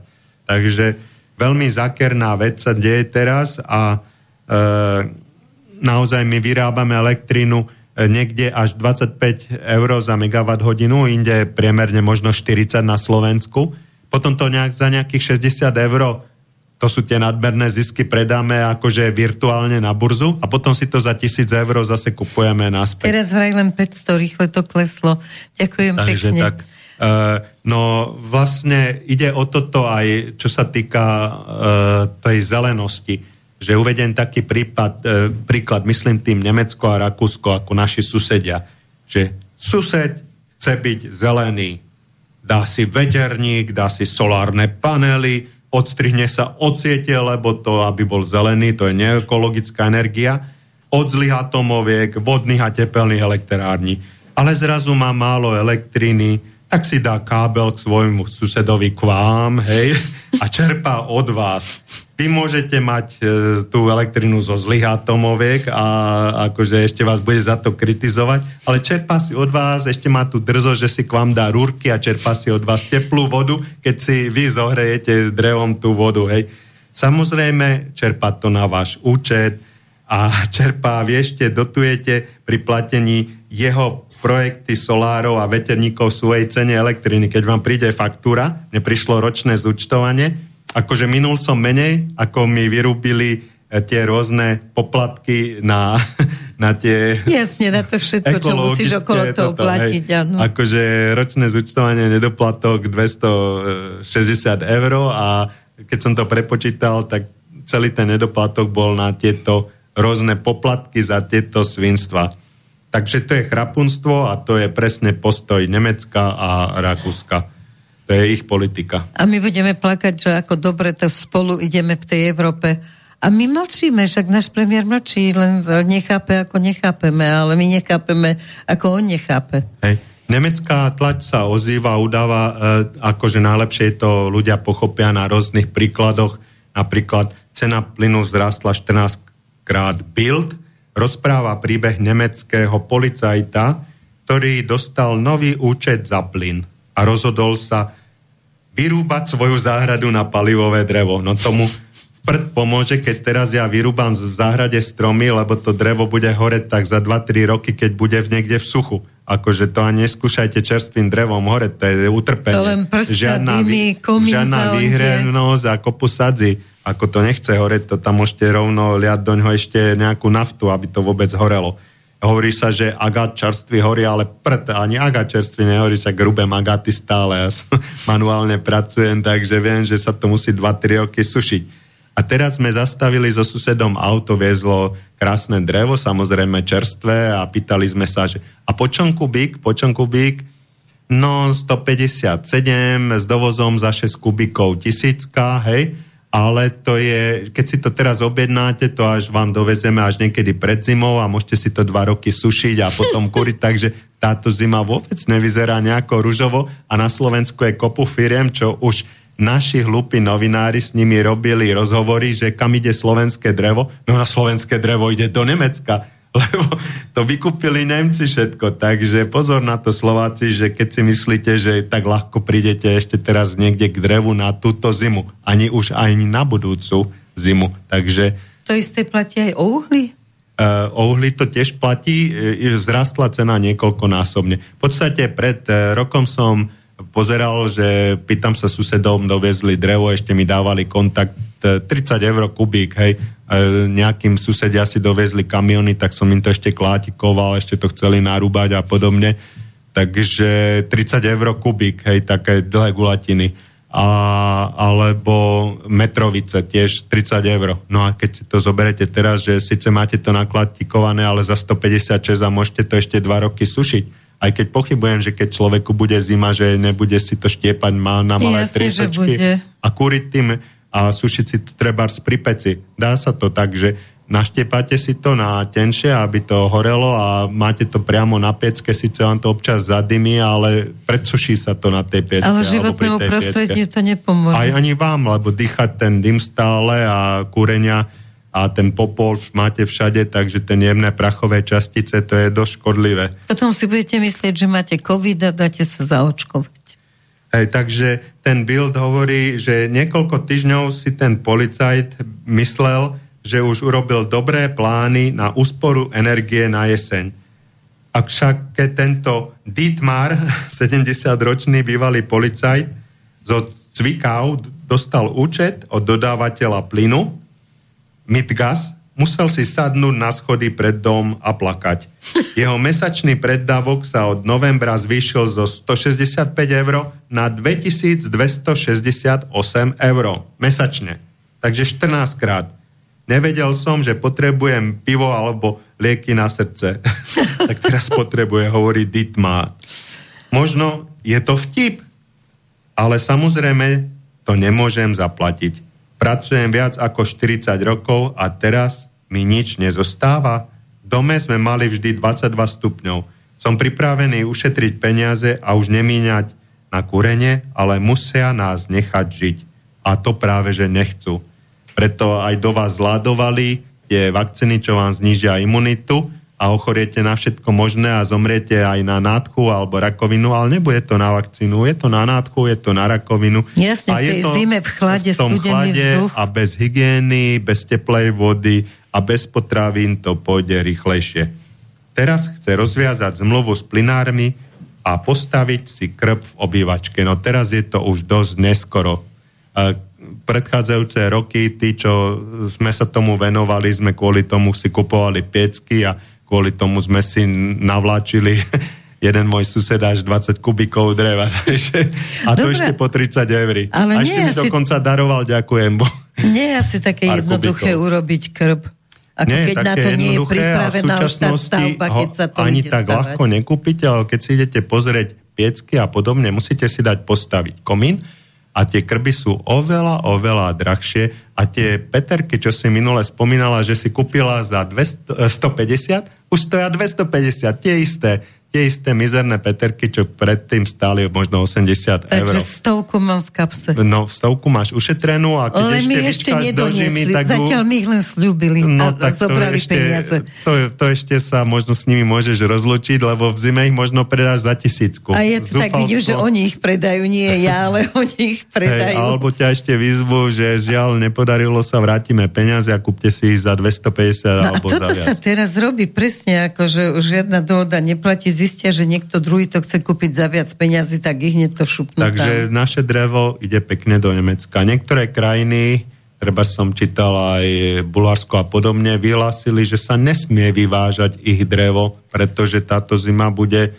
Krutá. smrteľná pre ich obyvateľstvo, ale naša krajina veselo a naša krajina už nič nevyhlási, pretože teraz si zmysleli, čo e, Romana Tabak No. kritizuje. No povedz kritizuje, že oni perlu. budú blokovať 3 mesiace e, parlament, hoci by ho nemuseli blokovať, mohli by pekne dať všetkých dole, aj podvolávať tie, tieto, čo vraždia ľudí ako Mikulec a podobne.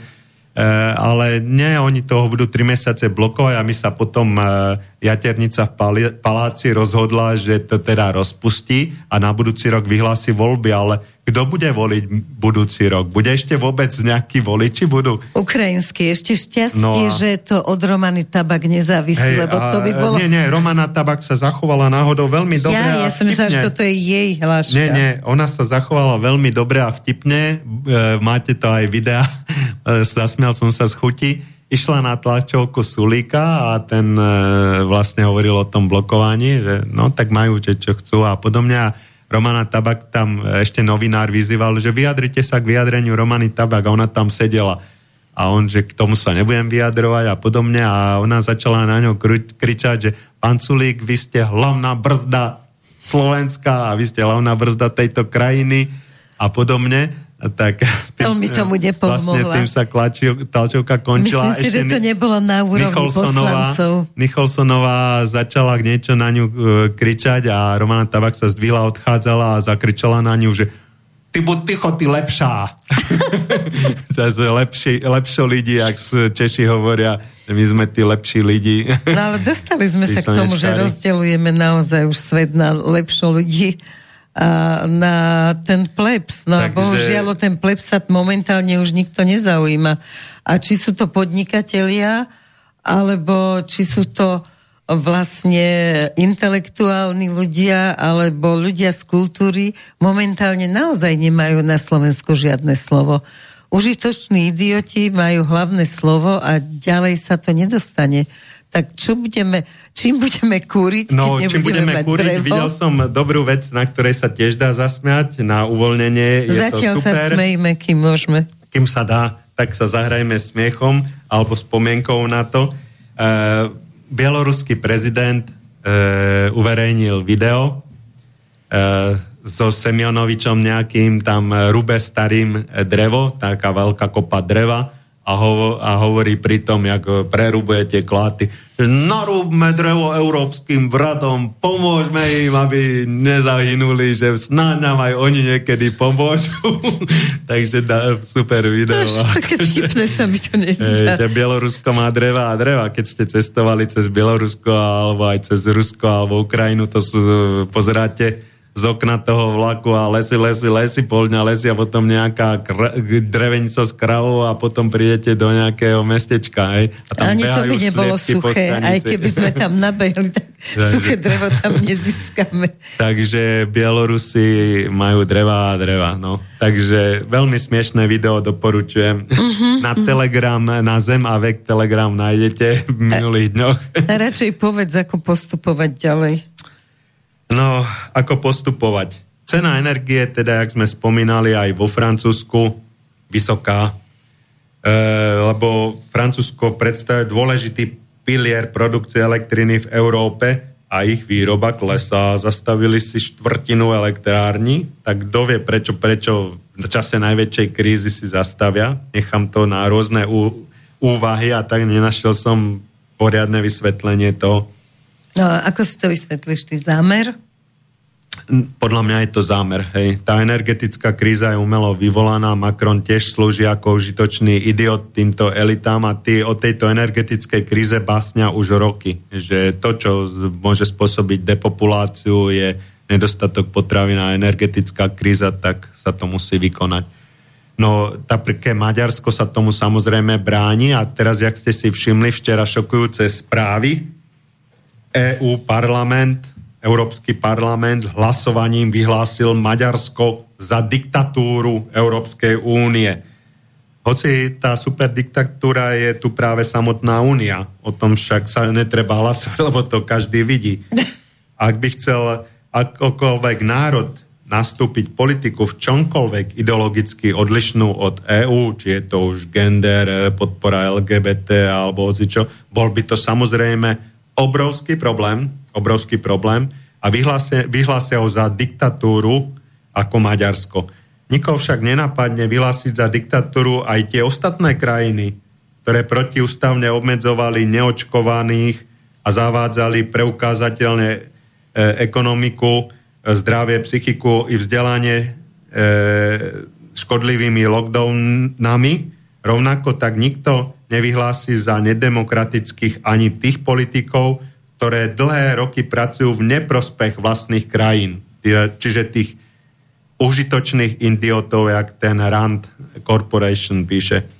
To je však z pohľadu EÚ veľmi záslužná činnosť likvidovať svoju krajinu. Hej? Tak to tomu treba podporovať, ako to no robí dobré. Heger a Čaputová.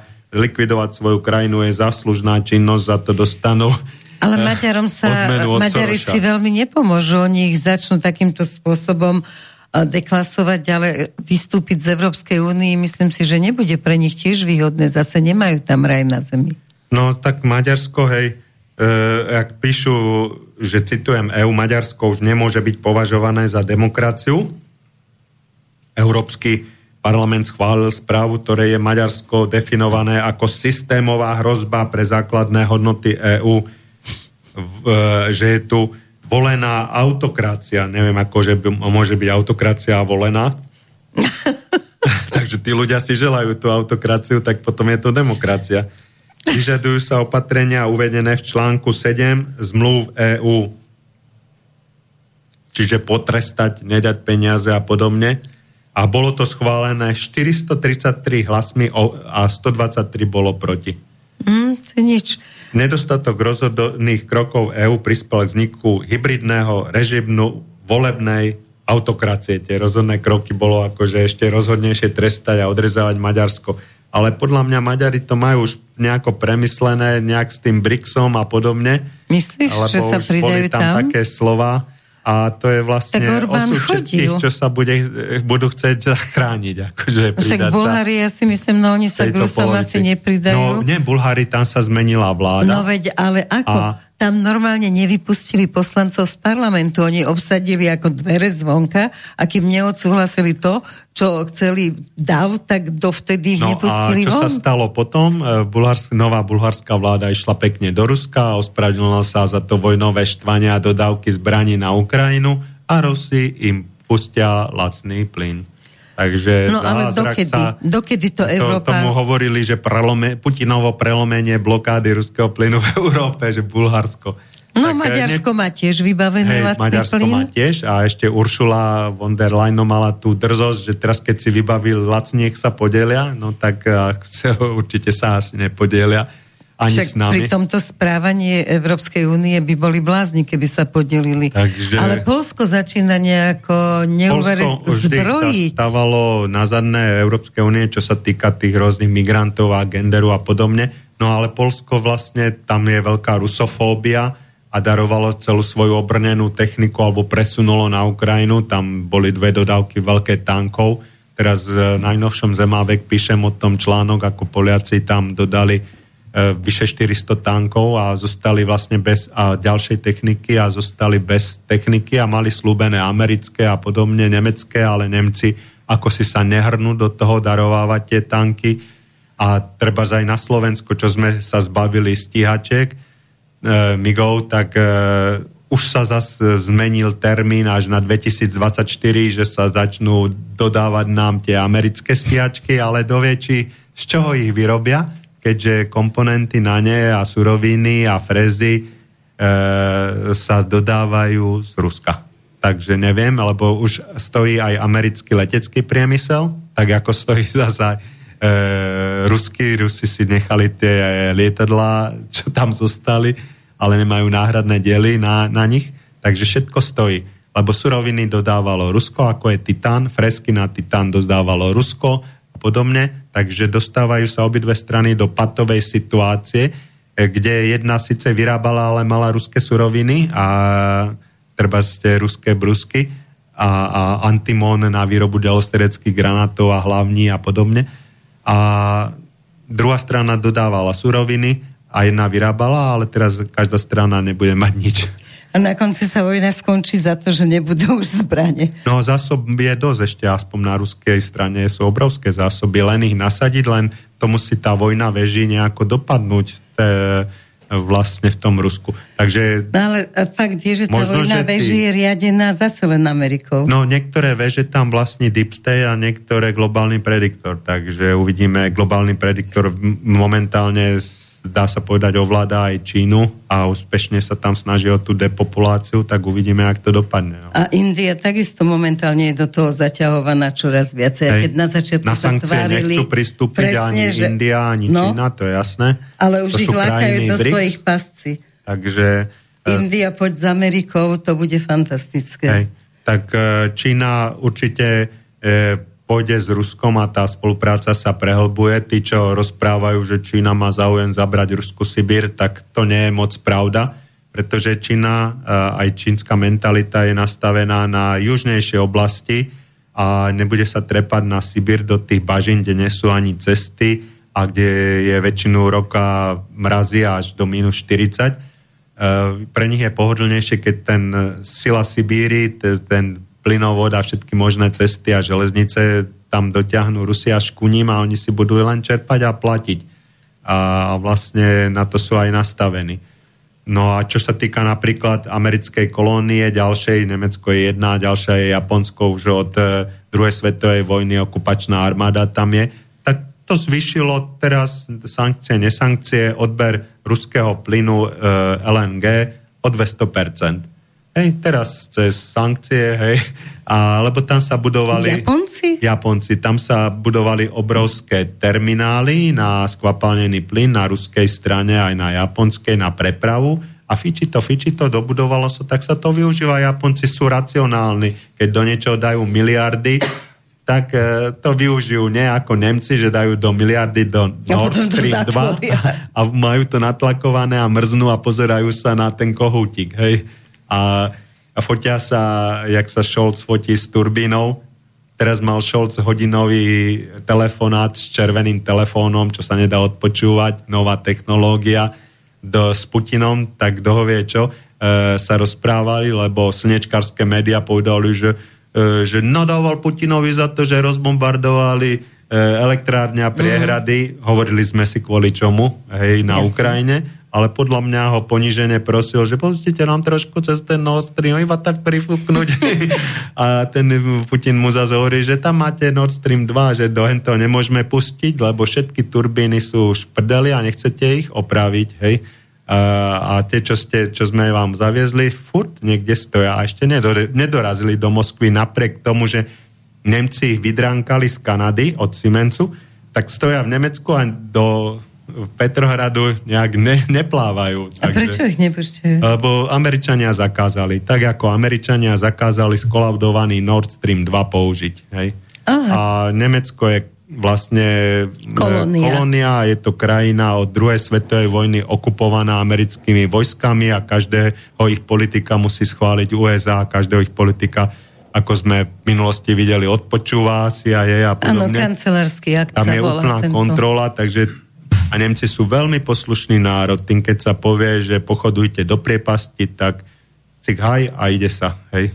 A myslíte si, že môže teda tú vojnu nejakým spôsobom ovplyvniť nástup zimy, keď si to hovoríme o tom, ako nás ovplyvní bežných ľudí, takže ako ovplyvní vojnu, akože o, o, teda okupáciu, teda polia no, vojenské. Ja mám e, tú teóriu, možno sa budem miliť, ale niektorí to tiež hovoria, že ruská zima dobila, dobila aj druhú svetovú vojnu, hej, trebárs E, teraz ešte k tomu Charkovu nás hore na severe spomeniem, že neberte to ako tí, čo teda fandíte tej nesprávnej strane.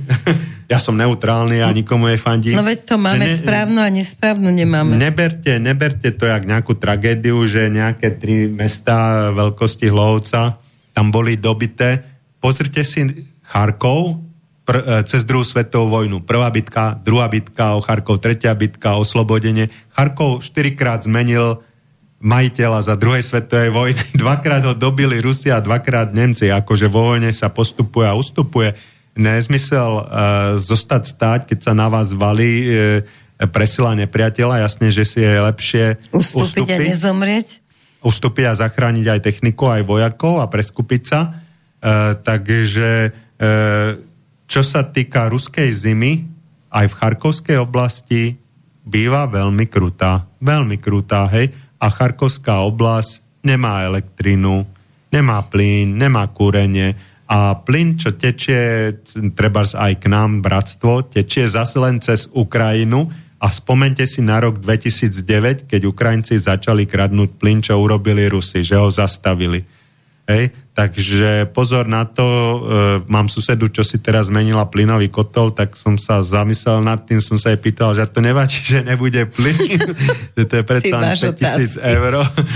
A takže uvidíme, no. Ale akože moc tomu nedávam, že Ukrajina, keď nebude mať elektrinu, že nezačne znovu kradnúť plyn z plynovodu treba z bratstvo, tak ako v 2009 roku, lebo e, keď vám už je zima a zomierate, tak jasne, že si zoberete, keď to okolo Kde vás to je, teče. tak to berieš. Hej, tak, e, no dobre, ale tá zima, oni sú zvyknutí aj Ukrajinci na zimu.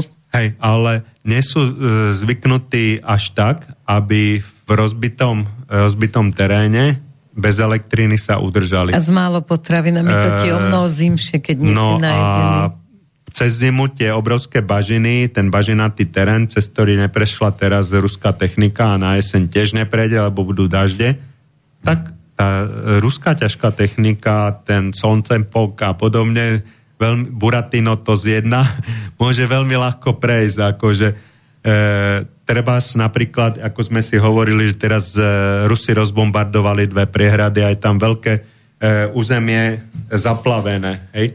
Takže potom to zamrzne, hej. Takže postup z obidvoch strán bude možný. Treba z e, Chersone, e, mesto, ktoré ovládajú vlastne Rusy, je Antonovský most. A tam naozaj tá tá rieka je Dneper široká trikrát toľko ako Dunaj, 1,1 kilometra.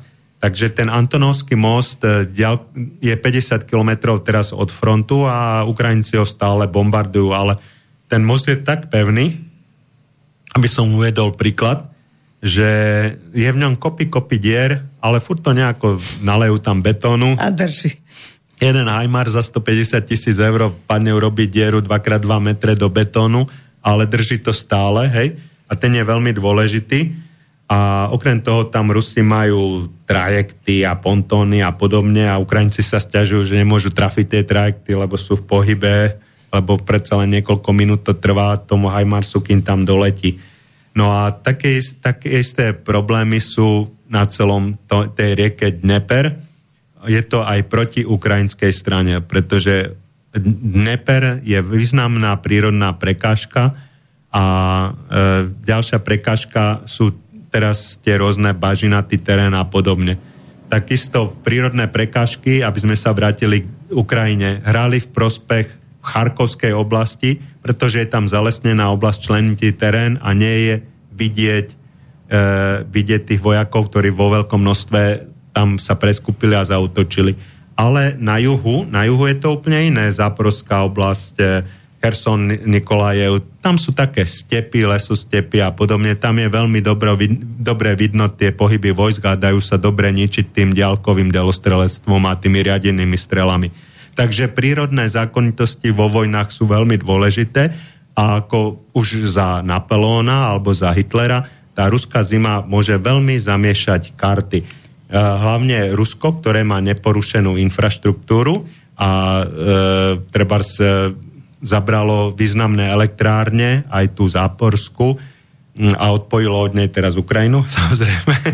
Takže má energie. Má energie, čiže vlaky fungujú, zásobovanie funguje, e, presuny vojsk vlakmi fungujú. Ukrajina momentálne má 5 elektrární vyradených, čiže nefung- nebude fungovať zásobovanie vlakmi, preskupovanie vojsk vlakmi, to je najrychlejšie techniky a podobne. Dobre, teraz dostanú nové zbranie od Američanov, zasa ďalšie, ďalšie. Hmm. Aj Európa a dostanú ich, ich, lebo jak začnú Rusi teraz pritvrdzovať a zničia tie e, uzly železničné, ako to považujú, e, požadujú tie ďalšie bašne, čo sú... Aha, e, teda veže. Veže, e, ktoré sú e, radikálnejšie ako Putin. Hej? Takže nemusia tak, sa vôbec dostať nemusia tie sa zbranie. tam dostať. Hej? Dobre, ale mohlo by to tak ovplyvniť vývoj vojny, že naozaj by tá Ukrajina začala vyhrávať ako len tým, že no Amerika dala 15 miliardu teraz, teraz no, ďalších 700 miliónov. Tak Ukrajina má obrovskú teraz armádu, obrovskú, hej, ako sme hovorili, 650 tisíc vojakov a ďalších 600 tisíc vojakov, ktoré, ktorí sú v zálohe a starajú sa o nich. No má obrovské množstvo veľmi moderných zbraní a dobrých, hej, má obrovské množstvo tých zahraničných žoldnierov, peňazí. Hej, Rusi majú nedostatok ľudí tam, takže keď e, Rusi ne, e, tam nedodajú viac ľudí, tak jasne, že počase ich zatlačia a prehrajú. Ale majú šancu dodať viac ľudí. No Rusi majú oveľa viac ľudí, majú 10% e, svojich kapacít tam teda nasadili, takže keby tam Rusi dali aspoň trikrát toľko ľudí, tých 300 tisíc, keby tam e, dali ešte e, ľudí, tak vyhrajú oni. Napríklad ten Scott Ryder Reiter hovorí, americký analytik, aj v dnešnom telegrame Zem a vek, si môžete, alebo na Infovojne je preložený jeho e, analýza, to, čo sa deje na Ukrajine, aj rozfazované do jednotlivých fáz, jak to prebiehalo a jak zničili vlastne Rusi tú 260 tisícovú ukrajinskú pôvodnú armádu, ale teraz je tam nová armáda, ktorá sa už dá povedať, že to je armáda NATO, aj keď nemá takú oficiálnu vlajku. Tak hovorí, že Rusi celkom isto v budúcnosti vyhrajú, ale k tomu to chce určité ešte fázy, kroky a podobne. A vieš, že musia sa nejako rozhodnúť. A, a zistia niekedy, lebo chcem dať aspoň dvom našim nejakým poslucháčom Aha, šancu, tak len tá posledná otázka, že e, či naozaj sa podarí niekedy zistiť uh, tajným službám ruským, že, že kto sú tí, tí velitelia, ktorí sú proamerickí, ktorí sú vlastne škodcovia takto, že Dá sa to? E, víťaz berie všetko a dejiny píšu víťazy. Takže uh-huh. aj za druhej svetovej vojny sme sa dozvedeli to, čo víťazi rozhodli. Hej, Jasne, že sa dobre. dozvieme. Dobre, tak to Takže bola raz sa určite niečo dozvieme, ale záleží na Uvidíme, tom, ktorá kto to strana, bude písať. Ktorá presne. strana vyhrá. Lebo tam sú, bude pravda. Sú dve strany. Ukrajina tam není strana. Je tam strana Amerika, NATO, NATO čiže Deep jasne. State proti Rusku, čiže proti globálnemu prediktorovi. Dobre, tak dajme ešte nejaké otázky. Máme 10 minút, tak to stihneš, dve otázočky dáme. Poslucháč Vlado nám napísal svoju otázku. Zdravím, čo hovoríte na posledný argument Vaxerov, že bez očkovania by obetí bolo viac. Teda treba brať do úvahy, že veria štatistikám, aj keď sú už prípady, že sa priznali manipulácie so štatistikami, ale v úvodzovkách s dobrým zámerom. Poslúchač Vlado. Hej. Oho. Presne tak, tie manipulácie so štatistikami už sa nahrali aj rôzne rôzne veľké spravodajské médiá pri neformálnych rozhovoroch a podobne, ako riaditeľ CNN a podobne, že my sme to museli nafúkovať, lebo potom to bolo tak málo tých chorých a podobne obetí, že, že by sme ich nedonútili. Nikto, nikto toho nebal. Takže presne áno, že zistilo sa kopu manipulácií aj u nás, keď aj v zahraničí, keď za obete covidu vyhlasovali všetky aj dopravné nehody, len tej mŕtvole urobili test akože pozitívny a vidíme, že 95% pozitívnych aj viac e, im nikdy nič nebolo. Takže len bol pozitívny a musel zostať doma.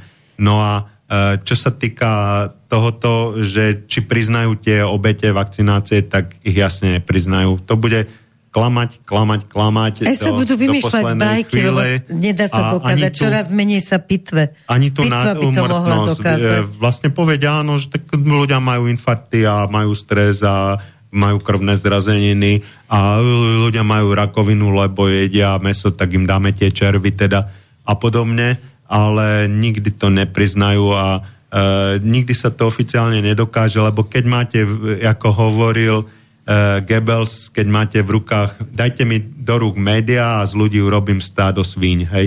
Takže toto, Dá oni majú to. v rukách média, majú v rukách politikov, uh, majú v rukách tzv. odborníkov a doktorov, ktorý lekár niečo pipne a povie, že to nie je tak, tak ide dole. Môže byť hociaký docent a CFC. U nás doktor Lakota. Hej, Môže byť hoci kto, môže mať hociaké tituly a môže robiť hociaké výskumy a citácie, tak ide dole E, tak e, môže byť profesor medicíny, jak sme videli v Rakúsku a ide dole, takže... Vyrobia si svojich odborníkov všelijaké sabaky, ktoré štekajú tak, ako oni Proti chcú. Vetru sa čurať nedá. Možno s veľkou odvahou, áno, ja teda dostala som krásny mail, kde bolo, že keď nie si očkovaná a nedala si sa testovať, takže Ďakujeme ti ako gratulujeme, nové... Áno, gratulujeme a ďakujeme ti ako novodobému hrdinovi, že si ten nátlak ustal. A dokonca v Austrálii takýto, takýto uh, ďakovný rozposielal jeden človek, ktorý bol síce očkovaný, ale že vďaka neočkovaným v Austrálii bolo veľmi málo, že vidíme, že tým ľuďom sa naozaj nič nestalo a nezomreli na ten COVID, jak sa im tu slobovalo. To budú milióny mŕtvych, jak tie sabaky štekali tu na E, a že keď si sa nedal zaočkovať, celkom isto zomreš, ale tak e, vidíme, že, že nie.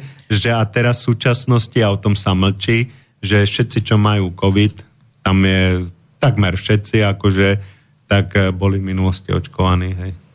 A zvlášť tí, čo majú ťažké priebehy a tí, čo zomreli. To Dobre, poď na poslednú otázku a potom končíme. Hm, poslucháč Michal nám napísal zo susedných Čiech, budem to prekladať do Slovenčiny.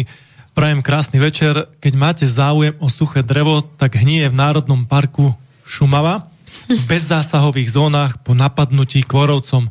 Inak drevo z českých lesov mizne v Nemecku už dlhodobo.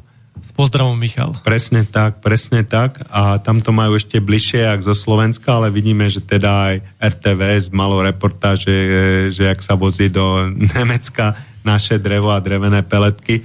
No a čo sa týka suchého dreva, keďže si to všímam, keďže som taký výrubca všetké eh, týchto suchých eh, hnijúcich vecí, tak e, vidím, idem okolo cest a všade, všade sú suché stromy, suché orechy, suché čerešne, padá to na cesty, vyvraca to vietor, padajú z toho haluze, ale zatiaľ nikto, nikto to nezberá. Stačilo by, keby sa toto drevo, v ktorom sa množia rôzni tí škodcovia mŕtve bralo aj z tých rôznych lesikov, aj tuto okolo Bratislavy a ľuďom by sa uľavilo, aby sa to tam vyčistilo a dal by sa priestor novému životu. Ale sú rôzni ľudia, napríklad e, keď som si suchý pahil bral pri ceste, tak e, zastavila ma jedna sa žena a, začal, a začala mi v tom brániť, hoci bol už e, z 90% nadpilovaný a rozilo, že tam na niekom padne na hlavu. Nemal, nemal kvoru, bol tenučký, bol vysoký možno 6 metrov, že a pýtam sa, že a prečo si ho nemôžem zobrať? A A že, lebo to je vetrolam. A ja, že ako je vetrolam, keď nemá ani listy, ani konáre, nič. Ako, a keď sa to, zlomí pri prvom nápore a niekoho vetr, vetrolam, že jej capne na auto. Takže blahoželám e, ľudské hlúposti a uvidíme, či túto zimu e, vydržia so svetrami a hnevom proti Putinovi, alebo si sami tieto sucháre začnú brať a kúriť nimi na podlahe svojich domčekoch bez komínov.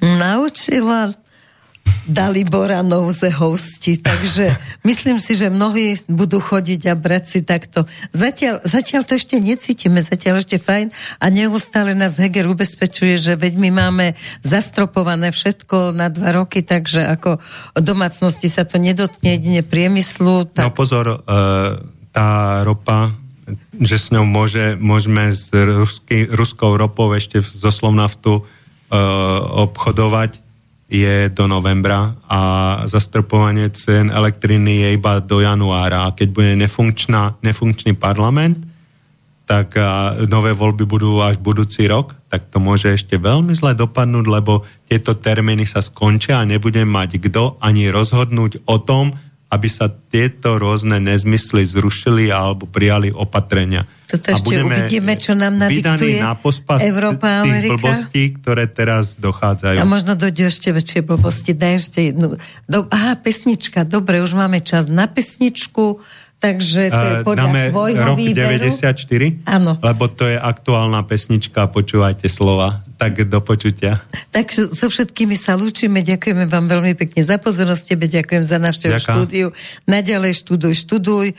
Na budúce bude v relácii hosťom Blaha, Luboš a potom to budeme zasa ďalej striedať. Tak prajem do počutia, krásny víkend.